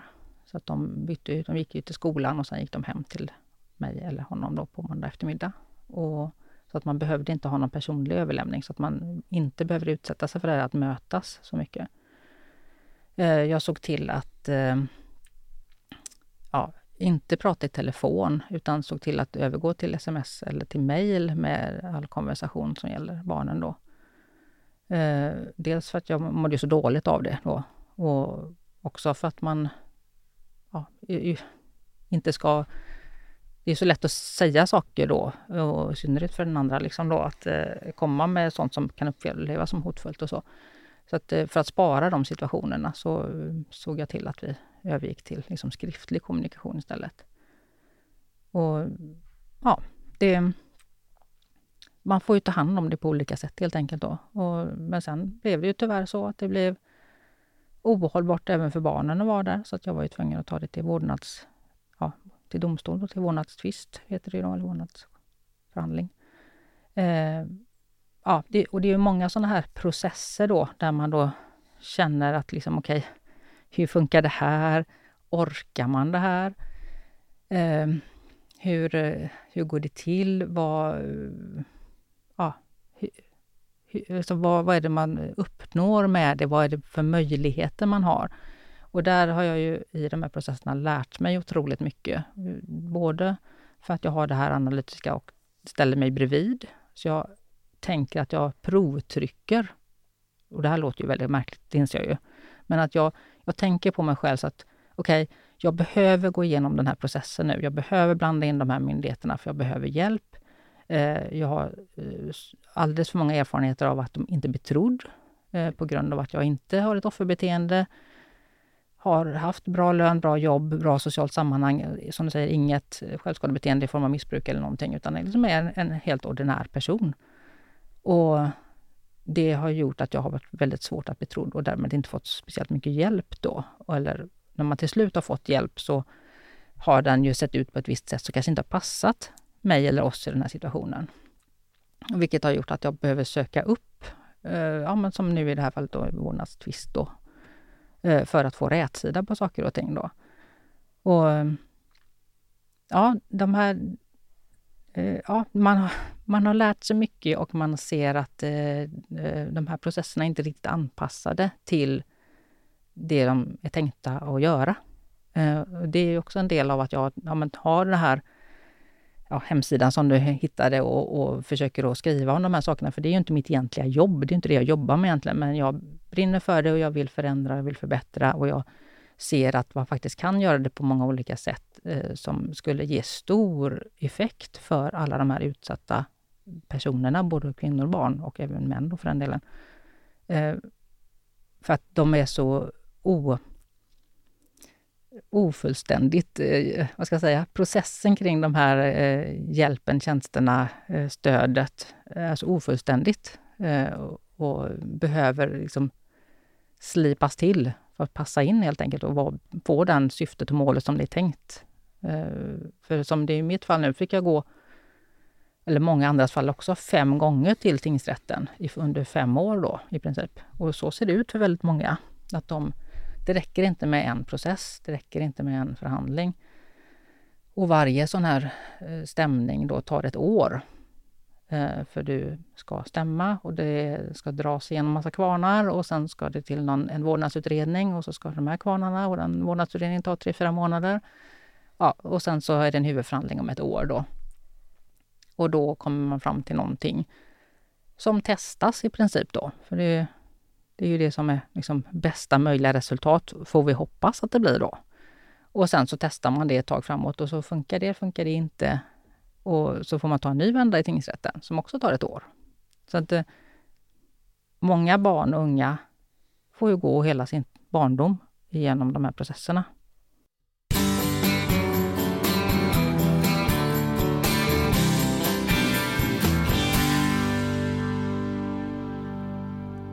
Saknar du någon som tar helhetsgrepp om din hälsa? När du tecknar FunMeds medlemskap så ser vi hela dig. Tillsammans med din funktionsmedicinska läkare så skapar du en plan för kost, näring och livsstil baserat på avancerade labbtester och ett holistiskt synsätt. Sen får du stöd av ett dedikerat vårdteam med hälsocoach, läkare och kontaktperson. Gå in och läs mer på funmed.se.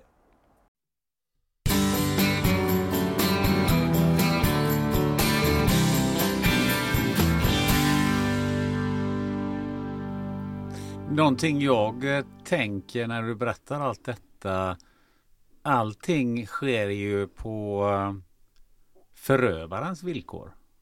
Och inte på den som blivit utsatt. Ja, men det är mm. du som får lämna arenor. Det är du som får se till att, eh, att, det, liksom, att, det, att det inte händer något. Det är du som får gå till, till instanser. Det är du som får, det, det är du som offer som får göra egentligen hela jobbet. Ja, ja men så är det. Vad tänker du kring det?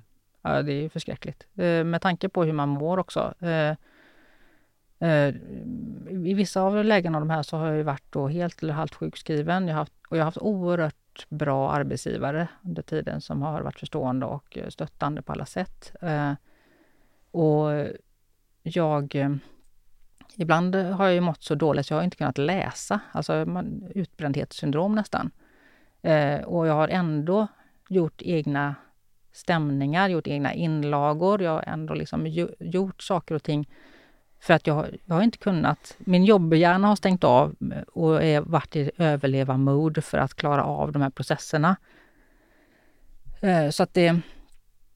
Jag har ju lärt mig väldigt mycket genom att eh, liksom prata med andra, vara med i, i liksom Facebookgrupper och så här för misshandlade kvinnor och så här för att liksom, ja, ställa frågor och lära av varandra och även nu är jag i det här, hur har ni gjort? Och även eh, sån här, ja, men, vad heter, vad heter terapigrupper där det är många kvinnor med. Det har ju varit det allra, allra bästa kan jag säga.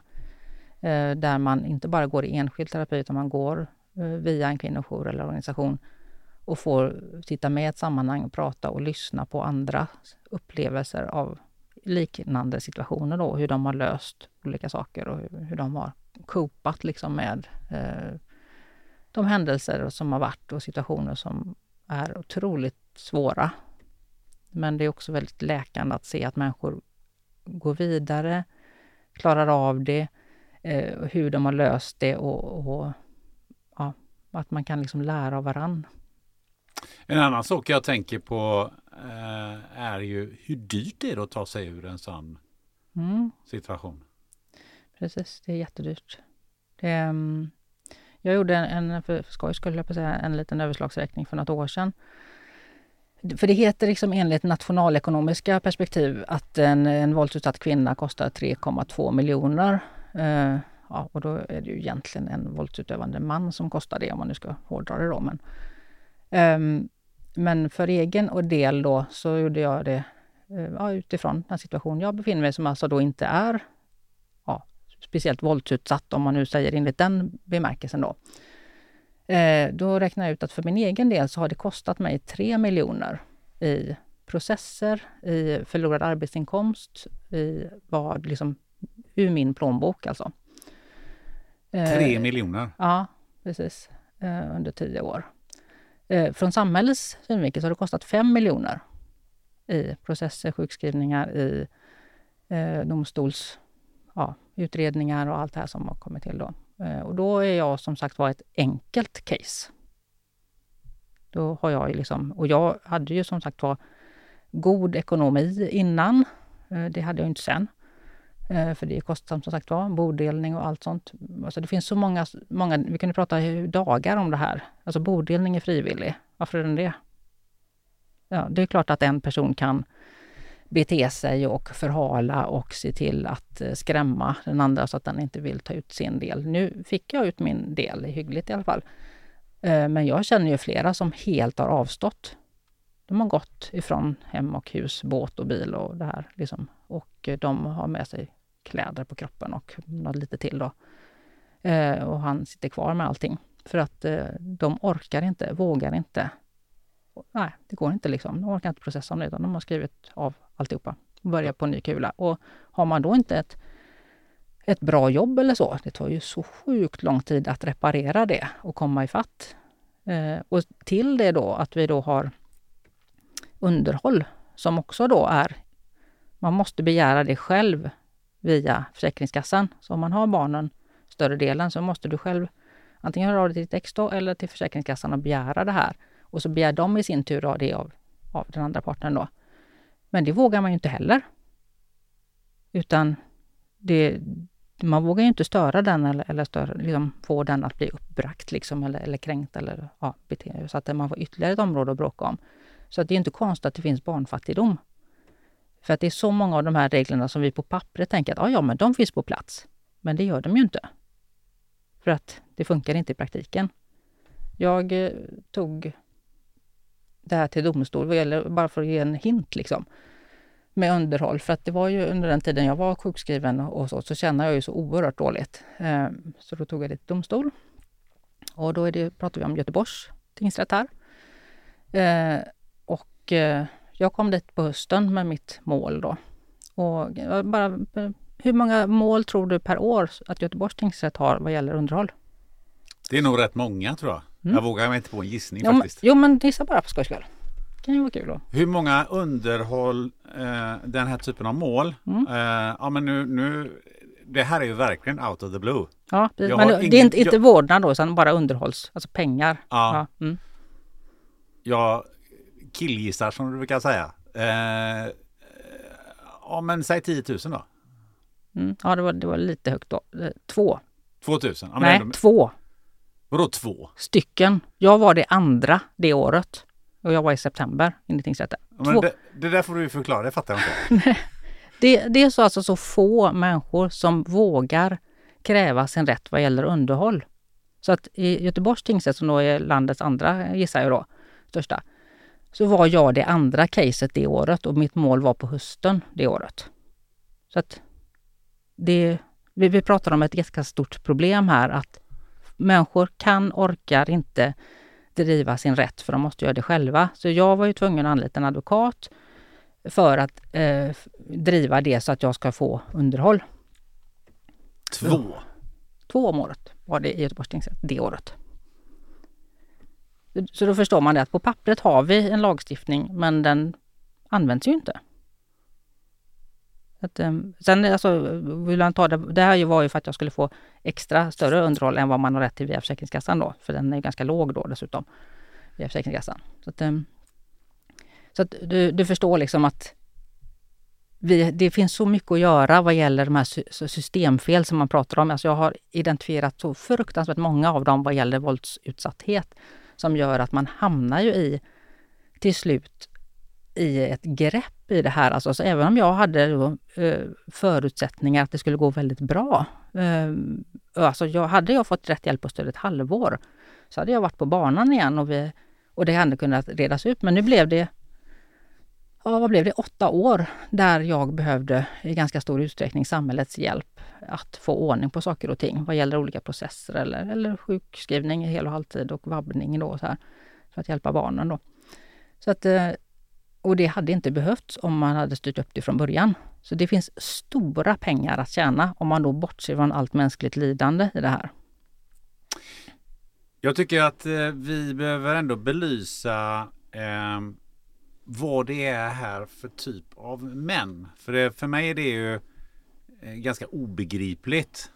Eh, eh, den här typen av beteende och den här typen av, av, personer och så. Jag har, väldigt, jag har väldigt svårt att sätta mig in i hur de här männen är, som det oftast är då, eh, är. Men var, varför varför hamnar man här och varför, varför är de som de är? Du har ju sagt, du har ju nämnt ordet rädsla, men finns det något Finns det någon bredare beskrivning av, av, av de här gubbarna?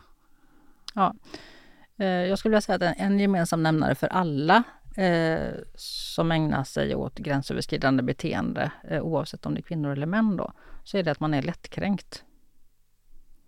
Så om du vet med dig själv att du eh, reagerar starkt på saker och ting väldigt lätt så behöver du fundera på om ditt agerande skrämmer andra människor i din närhet, särskilt då om det är din familj. Då. För att då är det stor risk att du, oavsett om du är man eller kvinna, genom ditt beteende får andra människor att, att eh, bete sig på ett sätt som de inte är liksom, sig själva, liksom, i sin, som de vill vara i sin levnads... Ja, visa sin levnadsglädje eller situation. Så att det, de säger att det är en tredjedel av alla kvinnor som i Sverige då är någon gång i sitt liv i en relation som är eh, ja, destruktiv. Och så det är ju ändå tänker jag då, ganska många män som är sådana här. Det finns ju forskning som säger också att det är liksom lika många män som kvinnor som lever i destruktiv relation. Eh, men att det ser olika ut. Och så därför tänker jag, jag brukar bara adressera båda könen i det här. Att man behöver ta ansvar för hur man beter sig så att man inte är liksom... Om, man, om jag känner mig kränkt över någonting och känner att jag... För då är det ofta att jag känner att jag kan ge det tillbaks. För att om jag, en upplevd kränkthet ger mig legitimitet att säga eller göra eller bete mig på ett visst sätt tillbaks för att jag känner att då har jag rätt för det, för jag känner mig kränkt. Eh, men man behöver ju gå till sig själv i de här situationerna och säga okej, okay, vad beror det på att jag känner mig kränkt? Eh, är det realiteten så att någon gör det här mot mig eller är det så att jag känner mig kränkt och att det här är min upplevelse av situationen, den kanske inte alls är sån. Och det här gäller ju om en skola, mobbning, arbetsplatser och överallt liksom. Att eh, eh, har jag en, upp, alltså vem, vem är det som är kränkt? Och vem kränker? Det här, det här är jättesvårt. För att vi har det i oss alla. Alla känner liksom att i olika situationer att, nej men vadå, vad fan, eller vad, varför säger du så här? Och så blir man tillbaks på ett visst sätt då. Men den här typen, om vi nu ska ringa in som då vi säger, det här finns i alla samhällsklasser. Det är ju liksom högt lågt. Det finns bland läkare, bland lärare, bland, alltså överallt. Det finns överallt. Det är ju inte liksom, det är ingen kulturell sak. Det liksom finns överallt, över hela jorden. Och, så och ska vi liksom komma till rätta med det så handlar det om att mycket titta på vad, hur ser spegeln ut? Hur ser mitt beteende ut? Vad, kan jag förändra någonting? Kan jag förbättra någonting?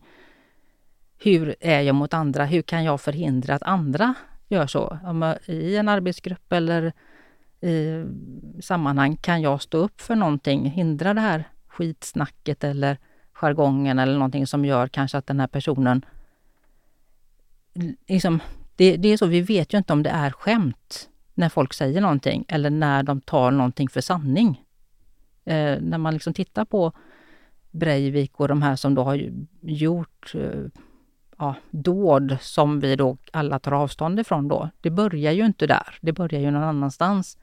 Och kan vi hela tiden titta på vad börjar det och se när det börjar glida åt ett annat håll och vi kan hjälpas åt att styra upp varandra där, då kommer vi att både hitta, vi kommer avbryta, vi kommer stoppa våld, vi kommer stoppa mobbning, vi kommer stoppa liksom de här sakerna som vi verkligen inte vill ha i vårt samhälle. Och det finns ju närmare än vi tror. Det är din granne. Det är din kusin. Det är, alltså, de, vi träffar ju de här personerna och relationerna överallt. Men vi ser det inte, för att vi vill inte se det. Vi har inte verktyg, vi har inte glasögon för att se det. Det ska vi prata mer om, men jag måste bara haka i det här så att det är lika mycket män som kvinnor. Då måste ju också det här eh, våldet se ut på lite olika sätt kan jag tänka mig. Mm. Vad skiljer sig, hur skiljer det sig åt om det är en man eller en kvinna? Eh, alltså i, i, i, eh, i sättet eller i beteendet eller vad, vad kan man se för skillnader där? Mm. Um, jag brukar tänka att man har en, en kulturell kontext vad gäller vad som är acceptabelt för, om vi säger en man, där vi tänker att den får bete sig på ett visst sätt.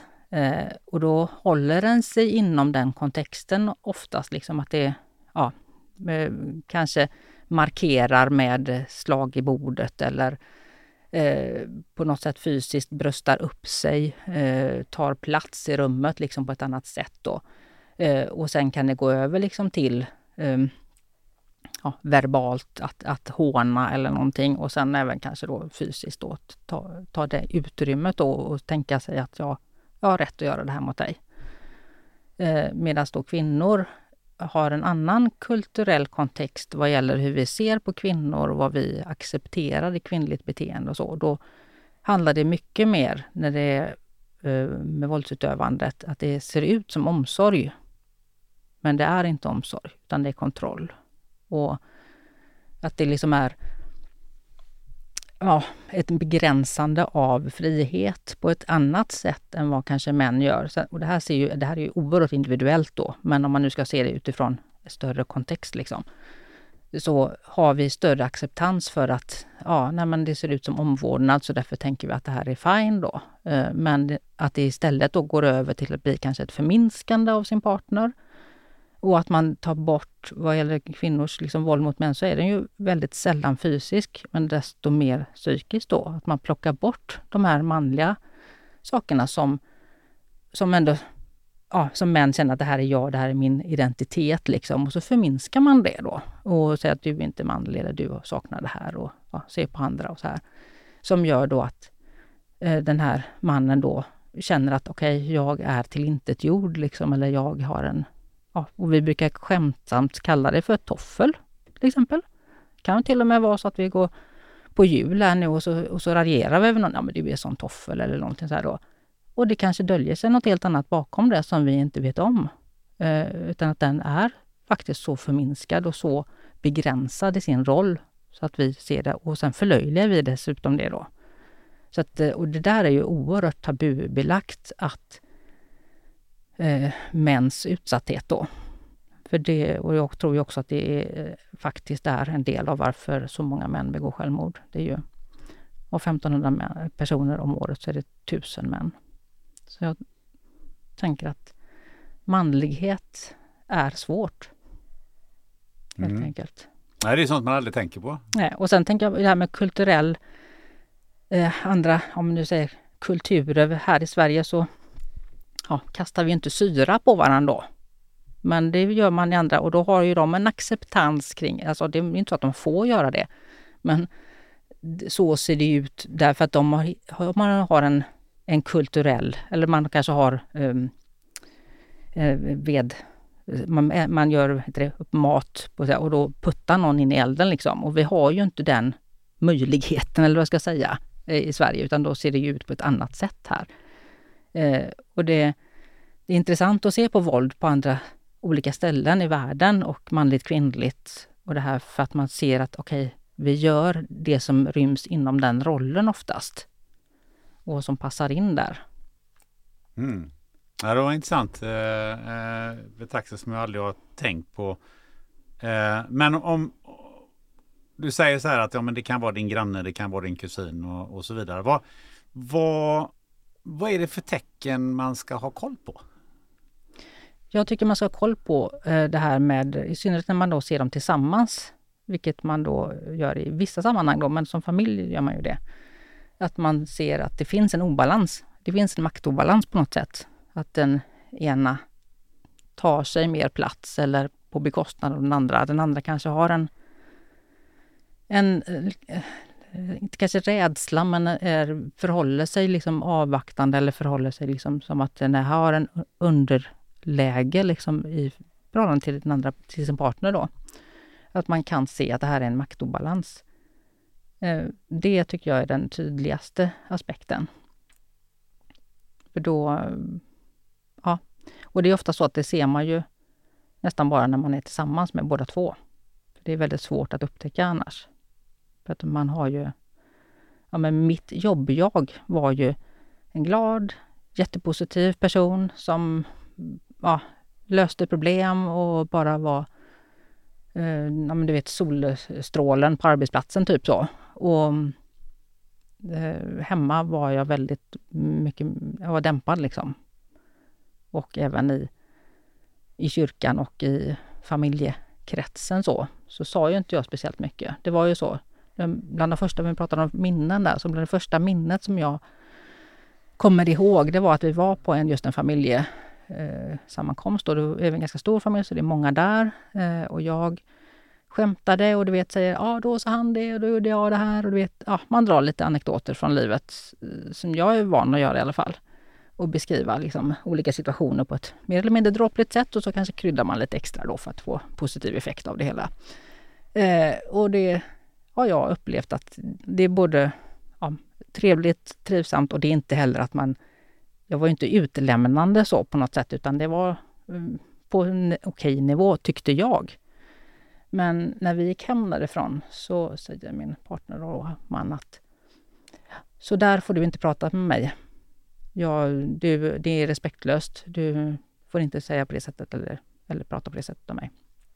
Och jag fattar ingenting. För jag bara kände att det var inte så att jag var kränkande eller så, utan det var verkligen så att det var en dråplig situation helt enkelt. Och, och det är ju, som människa så misslyckas man ju mest hela tiden. Så att, ja, om man kan dra lärdom om det eller skratta åt det tycker jag bara det är positivt. Men då blev jag så osäker så att jag bara kände, okej, okay, men då vet inte jag riktigt, för det här är ju så jag brukar göra, liksom att prata. Så då visste inte jag hur jag skulle prata. Så att det blev att jag på kalas sa hej, hej, hur är det? Eh, tack för maten och hej då. I nästan 15 år. Och det var ingen som reagerade på det. Utan efteråt förstod jag ju då att det passar ju väldigt bra in på bilden att jag var psykisk, eller ja, psykiskt instabil eller inte mådde bra.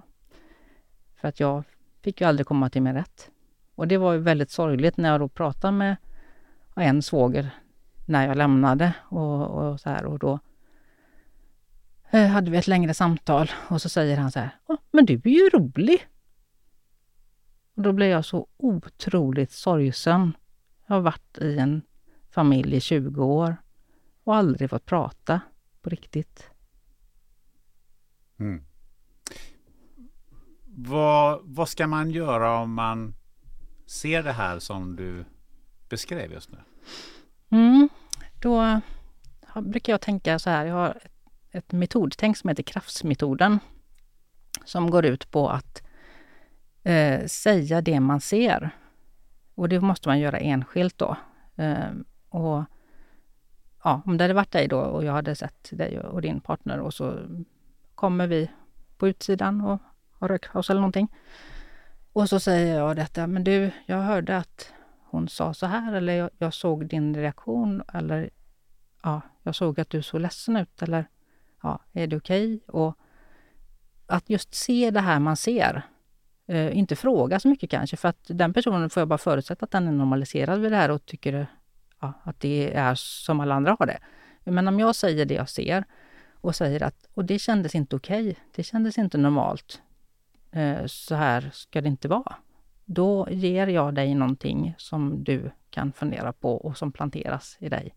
Att jag har sett någonting. Då har du någonting att nivellera emot. För du har ju bara det andra att göra, att du är van att bli behandlad på ett visst sätt. Så att det behövs ofta inte mer än så. Och det är också önskvärt att man faktiskt tar det från sin egen så att man inte säger ja, den sa eller ja, att man tar det ur något annat kontext liksom, utan man faktiskt bara säger det man själv ser. Eh, och det är väldigt verksamt och väldigt, väldigt läkande också eh, när man då under den här processen vet att aha, det har faktiskt varit människor här som har sett mig.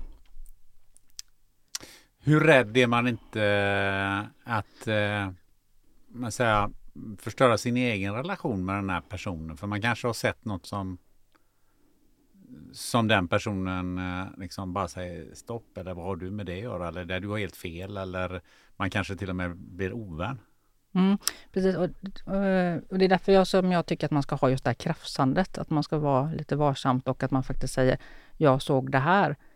Eh, och att man eh, i det ska man ju betänka att den personen som lever med eh, en, ja, i en destruktiv relation kan eh, ofta försvara den personen. Det är 100% så att man försvarar den personen eh, tills och kanske en bit efter att man har lämnat.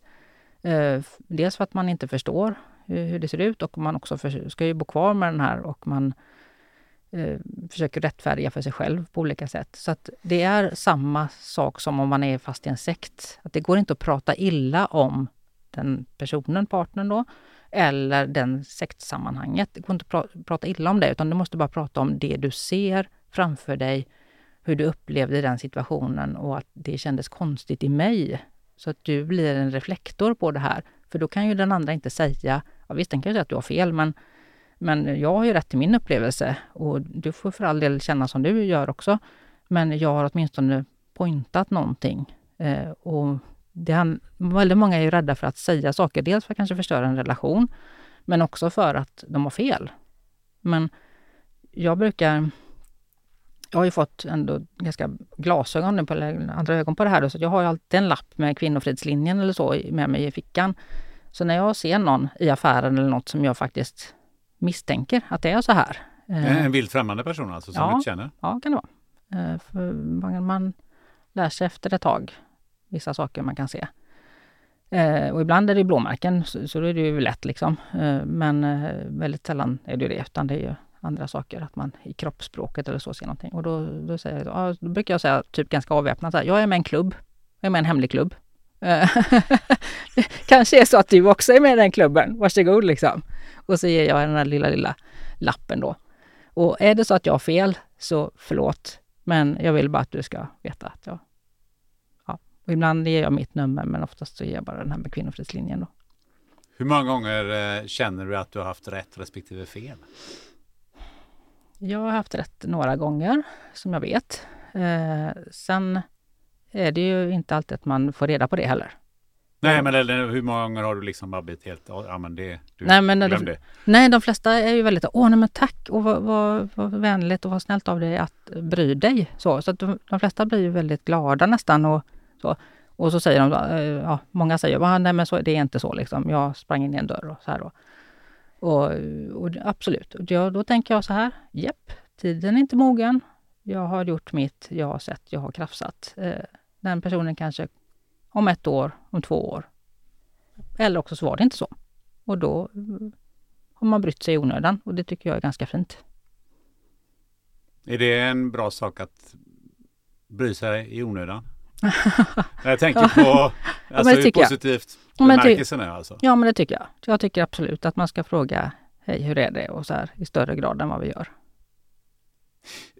När kommer det så långt som att ja, men du har faktiskt en skyldighet också enligt lagens mening om det händer något? Alltså, du hör grannar nedanför i ditt hus mm. eh, som börjar gå loss eller det börjar hända saker och ting där du ser att här, här är någonting som håller på att gå illa på riktigt. Uh, Vad är det man ska göra? Mm. Ja, jag tycker ju att man ska eh, ringa 112 eller det beror på hur, hur, ja, hur, hur situationen är då. Jag är ju eh, fan av något som heter Huskurage som är Nina och Peter Ung som har startat ett koncept som handlar om att man ska knacka på och man ska liksom avbryta och eh, kolla läget liksom. Och eh, beroende på såklart, är det jättemycket man hör, då ringer man 112 direkt och sen kan man gå och knacka på eller ta med sig grannar om man är orolig då. Eh, den är ganska omtvistad den här metoden huskurage då, att, att man skulle förvärra eller man skulle själv försätta sig i en situation då. Ehm, min upplevelse av personer som utövar våld är att de faktiskt är väldigt eh, rädda och osäkra personer och om någon knackar på så tycker de att det är ganska jobbigt att de gör det. Eh, så att ja, visst, absolut, under knarkpåverkan och så, så kan ju det vara en, en, situation som inte blir så bra då för den som knackar på då. Men då tar man med sig grannar. Men eh, om det är ja, en vanlig, förlåt mig då, men våldsutövare, eh, så är de ju ganska obekväma med att bli påkomna. Eh, så att då är det ju faktiskt så att det avbryts, det som pågår där. Eh, och det är också så att man skickar en signal till den som är utsatt att det här är inte okej. Okay. Jag ser det, jag finns här eh, ja, det, det här liksom, det finns, det här är inte okej okay, liksom. Den, den signalen är väldigt, väldigt viktig. Både för den som håller på med det här som intresse, för det får man ju tänka att det är då, eftersom man gör det. Eh, och sen för den som är utsatt då.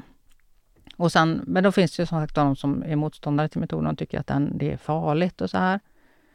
Eh, jag kan väl känna just det här att eh, man går ihop då, knacka på hos någon annan granne och säger hej, vi måste gå och knacka på och kolla hur är det, hur står det till, vi hörde någonting. För jag tänker det kan man ju som granne fråga. Eh, ja, av olika skäl liksom. Det finns, ja, det finns en studie som är så hemsk. Uh, jag kommer inte ihåg vad den heter nu, men där de har riggat en, en lägenhet då, typ trumset. Och så sitter de och spelar trummor och så gör då, och då kommer grannarna och klagar. Och, och de gör det här vid, vid, några tillfällen. Och sen så är det ju ett par då som skriker på varandra och dunsar och så här då. Det är ingen som kommer. Så man kommer om det spelas trummor men mm. om det är andra dunsar så... Ja. Precis. Så att det, Det här gör ju någonting med den som människa och det här med att hemmet är en borg och det är privat och där vi måste överbrygga det. Vi måste liksom förstå att den som är våldsutsatt, den väljer inte att vara våldsutsatt. Den hade gått och lämnat och allt det här om den hade kunnat. Om vi som omgivning, samhälle hade slutit upp på ett större och bättre sätt så hade man ju valt att lämna i tidigare skede eller inte gått tillbaka de här fem, sex, sju gångerna som man då gör. Och det var ju också så, jag lämnade ju en gång och så, eller två gånger blir det då. Och det var så att på min arbetsplats så tog, eh, togs det in ett team som kom och pratade om just våld i nära relation. Eh, jag var sjukskriven precis då, men kom in på kontoret för att hämta något. Och så såg jag, då var det liksom, ja men ett, ja det var ett team som pratade och visade och så. Och så slog jag mig ner längst bak och lyssnade. Och då kunde jag ju egentligen ingenting om det här. Eh, men, så det här var ett av de första tillfällena jag förstod att det fanns något som hette våld i nära relation. Och då hade de en slags trappa där, där man kunde se liksom en, en, en steg, trappsteg liksom ner. Där varje steg var ett moment då, att man blir liksom isolerad från familj, från vänner och att man ja, blir nedbruten på olika sätt. Och, och liksom ganska långt ner så kommer det ett slag och sen ja, är man ju död. Liksom. Och jag kände när jag satt och lyssnade på det här att jag hade kommit ganska långt på den stegen. Och då, det var precis liksom när jag hade lämnat eller höll på och man vacklade, ska man tillbaka eller inte? Och då säger de just det här med att ja, i en relation så är det så svårt att lämna och att man, när man lämnar så är det väldigt vanligt att man går tillbaks. Och fem till sex gånger i Sverige, åtta till nio gånger i USA. Och då tänkte jag det, nej. Så smärtsamt och så svårt som det är att lämna en sån här relation. Jag ska inte utsätta mig för det fler gånger, utan nu ska jag hålla ut här. Så det var till väldigt stor hjälp att få kunskap om det här. Så det önskar jag ju att dels arbetsplatser, men ja, även i samhället, framför allt i skolan, i grundskolan. För det är så många unga relationer som är våldsfyllda. För att det, ja, unga killar, de har inte hittat sin identitet, de vet inte vem de är, de blir lättkränkta för att de inte förstår saker och ting. Kanske porrskadade och ja, you name it liksom. Så att in i grundskolan med den här undervisningen. Du nämner arbetsplatsen här. Eh, hur uppmärksam ska jag vara som, som chef? Vad kan jag göra? Precis, jag tycker att det är jätteviktigt i och med att eh, eh arbetsplatsen är stället man är många timmar. Eh, en arbetsgivare har också ganska stort åtagande i och med den, är, ja, inte nya längre, men AFSen som kom 2014 som har, ger en arbetsgivare större ansvar vad gäller den psykosociala arbetsmiljön. Och även för sånt som alltså sker på fritiden som påverkar en på arbetstid. Eh, och det gör ju våld i en relation. Du, även om, som i mitt fall, jag var ganska ja, men glad och utåtriktad och så här, så eh, det kan ju se ut på andra sätt och det kan ju också vara som det var när jag då lämnade, för då var jag ju väldigt nedbruten och eh, ganska arbetsoförmögen ett tag där. Och kan man då som arbetsgivare eh, göra det på ett bra sätt eh, ställa frågor i medarbetarsamtal. Eh, är du våldsutsatt? Eller ja, på olika sätt. Det finns sätt att jobba med det här. Det är tyvärr inte så utvecklat, men det är ju något som jag starkt liksom, eh, vurmar för, att man ska göra det. För på, ja, på arbetsplatser så är, du kan som arbets, eh, både givare men även som medarbetare eh, stötta väldigt bra och kunna göra väldigt mycket bara genom att veta om och förstå situationen och, och liksom när du har upptäckt att någon är våldsutsatt, att kunna stötta den personen att kunna orka jobba kvar. För det är ju förödande att gå hem och bli sjukskriven i en våldsmiljö. Utan du ska ju vara såklart så länge som du orkar på jobbet och har du då förstående arbetskamrater eller chef eller så, att du vet att det är någon som vet. Bara det gör ju stor skillnad. Ehm, då orkar man ju lite till Eh, att eh, hålla sig kvar vid jobbet och den eh, ändå miljön som är bra och läkande. Och också att se till att du faktiskt har ett uppehälle och kan ekonomiskt skaffa dig ett nytt boende till exempel. Och det är, må det är många positiva följder med att vara kvar i arbetslivet helt enkelt då. Och det är också så, jag märker ju att det har ju varit inne och nosat på Arbetsförmedlingen och för all del haft otroligt duktiga handläggare både på Försäkringskassan och Arbetsförmedlingen under den här svåraste tiden för mig. Eh, men jag märker att de har ju väldigt lite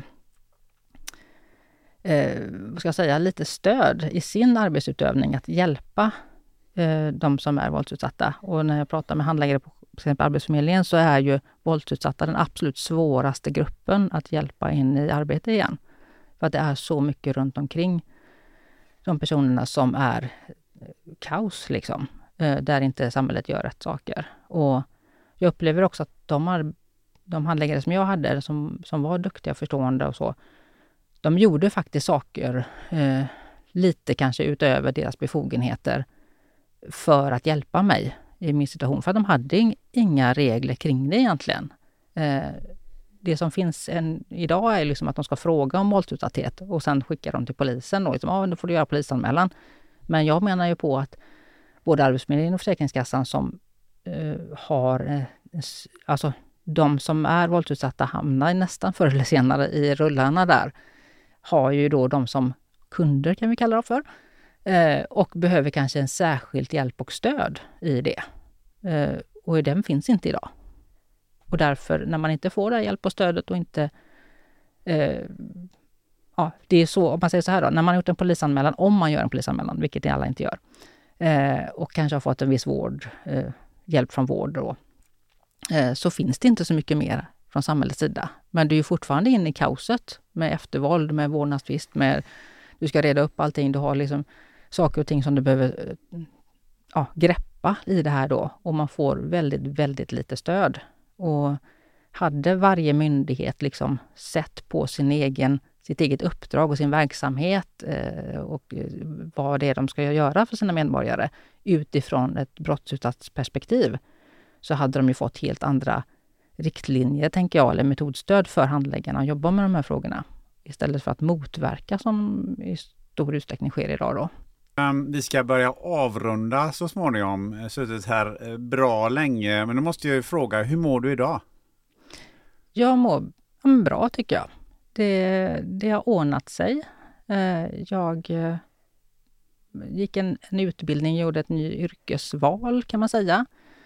Eh, och jobbar med det numera, informationssäkerhet. Och ja, det, det har gått bra. Det har gått bra för mina barn.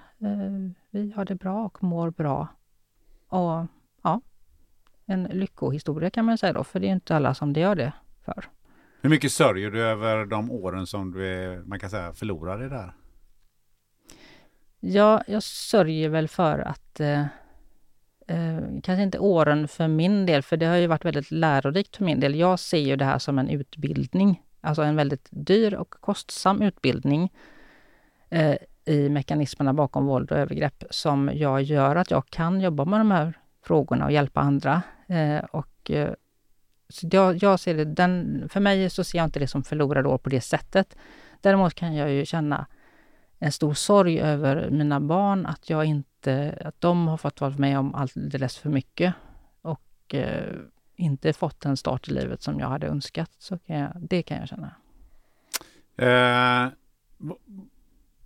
nu när du sitter här och du säger att du hjälp, kan hjälpa andra, kan du, går du att sy ihop det här lite grann och säga så här att har du några råd som du vill ge till de som är den situationen som, eller den situationen som du var, eh, som du har varit i? Vad de ska, vad, vad finns det några sådana här grundråd? Vad, man, vad de ska göra eller vad de ska tänka? Mm. Uh, ja, sök hjälp på så många ställen som möjligt. Uh, blanda in så många personer som möjligt och det är oftast det man absolut inte vill göra.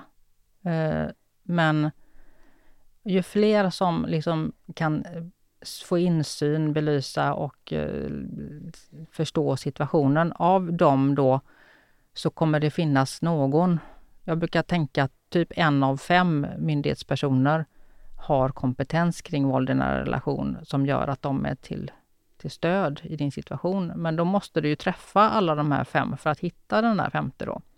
Och du vet ju inte om det är den första eller den femte. Eh, så att på olika sätt ta hjälp och stöd. I mitt fall så hade jag väldigt god hjälp av Eh, dels Maskrosbarnen, en, en frivillig organisation. Det finns många bra frivilligorganisationer som man kan få stöd av, hjälp. Eh, Bojen i Göteborg finns en, en organisation som hjälper barn eh, främst, men även eh, mammor till barn, eh, att eh, förstå om den situation de befinner sig i. Eh, så att de, det är ingen terapi, utan de är där och får lära sig. Liksom. Det är en väldigt smart grej, för att ofta så får man ju inte man har ju oftast gemensam vårdnad och, och då behöver ju båda föräldrarna bestämma vad man får göra. Men då, typ utbildning, det kan man ändå anmäla dem till. Terapi får man ju inte besluta som enskild förälder om man har gemensam vårdnad. Eh, de har hjälpt till otroligt mycket och eh, ja, så jag tänker så här att det, det ligger mer på nätverket runt omkring. Anhöriga, vänner, eh, arbetsplats eh, och även myndigheter såklart som, som då tycker jag tar för dåligt ansvar i de här uppdragen. Eh, att, att verka i och se den här personen, hjälpa till eh, på olika sätt, eh, stödja i smått och stort. Liksom. Eh, för att man befinner sig i en situation där man kanske inte vågar eller kan be om hjälp. Man eh, vet inte heller vad man behöver hjälp med för att man är så... Att det är som att leva i ett parallellt universum där allt normalt är onormalt och allt onormalt är normalt. Så det är väldigt svårt att förhålla sig till saker och ting. Det är svårt att veta var man ska begära hjälp eller hur hjälpen ska se ut.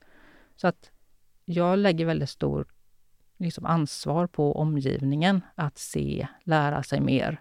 För det är så när många, många fler får lära sig om mekanismerna bakom våld och förstå hur det går till, då kan vi upptäcka det tidigare, avbryta det tidigare, hjälpa till och förstå och stödja de som är utsatta. För man är normaliserad, så man vet inte det själv. Du, nu uh, har vi suttit här som sagt var i uh, över två timmar. hur tycker du, hur har det här känts att prata i den här podden? Ja, men det var fint. Jag var lite så här spänd inför uh, det här spännande mötet då. Men eh, jag tänkte att jag lutar mig tillbaks. Jag har ju lyssnat på några av dina avsnitt och du, du har ju en, en varm och säker hand och, eh, för att föra samtalet framåt. Så jag har känt mig trygg. Tack! Vad härligt att du har känt dig, att jag har kunnat eh, eh ge den, den eh, tryggheten. Det är väl då man, man är som bäst bekväm att kunna prata också. Eh, jag tänker på, jag gav dig en uppgift där mm. innan mm. vi skulle börja. Men du tycker att jag eh, borde ta hand om med varm hand. Precis. Vem tycker du jag ska prata med? Eh, jag tänkte så här. Eh, det finns ett ordstäv som heter eh, man, eh, vad heter det, man lever varje... Nej, man, man lever bara en gång. Så är det. Men det, det är inte så, utan man lever ju varje dag och en dag så dör vi. Och jag tycker det är väldigt viktigt att det, den, tid, den tidpunkten när vi dör blir värdig. Eh, så att jag får se här om du tycker det är lika bra idé som jag då att prata med en som heter Elisabeth eh, Hultström.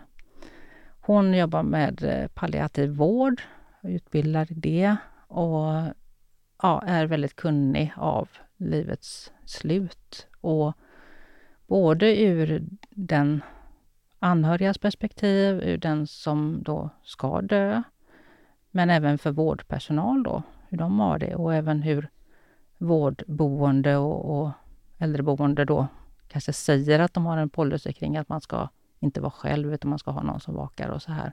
Men kanske inte alltid har det. Och hur det påverkar personalen då att inte räcka till. Ja, det är många dimensioner av det. Ehm, jag hade, tror att det hade blivit ett väldigt, väldigt fint samtal. Mm, jag tror alltså det hade nog kunnat bli ett eh, ganska viktigt samtal. Ja, Eh, slutligen då så vill ju naturligtvis alla veta lite grann. Hur får man tag på dig? Vad kan man läsa mer om allt det du har pratat om här? Precis, ja, jag finns på LinkedIn. Eh, Facebook, jag är inte så aktiv på Facebook men på LinkedIn är det mest och sen har jag en hemsida socialnavigation.se. Så ja, jag har ju mitt vanliga arbete som jag går till men sen tar jag även lite uppdrag med föreläsningar och eh, eh, både inom mäns våld mot kvinnor, jämställdhet, likabehandling, mångfald, radikalisering.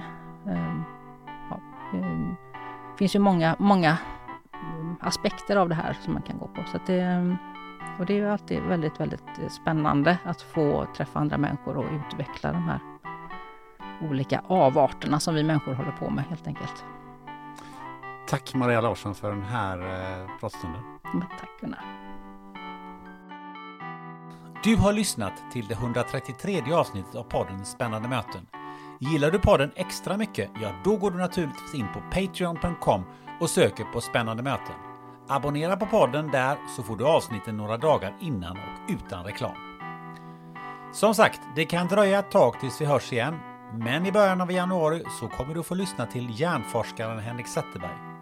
Sen kan jag också utlova samtal med före detta Scania-chefen Leif Östling, Jonathan Lehmann, researcher på Expo och Sharzad Kiavash som amputerade sina underben när hon fick sepsis men som sen tävlade i triathlon. Tills nästa gång vi hörs, ja då vet du vad du gör. Du sätter dig med en vän i soffan, du tar något gött att dricka och så hänger du helt enkelt med och testar mitt rehabprogram. Vi ses på poddens Instagram. Ha det gött!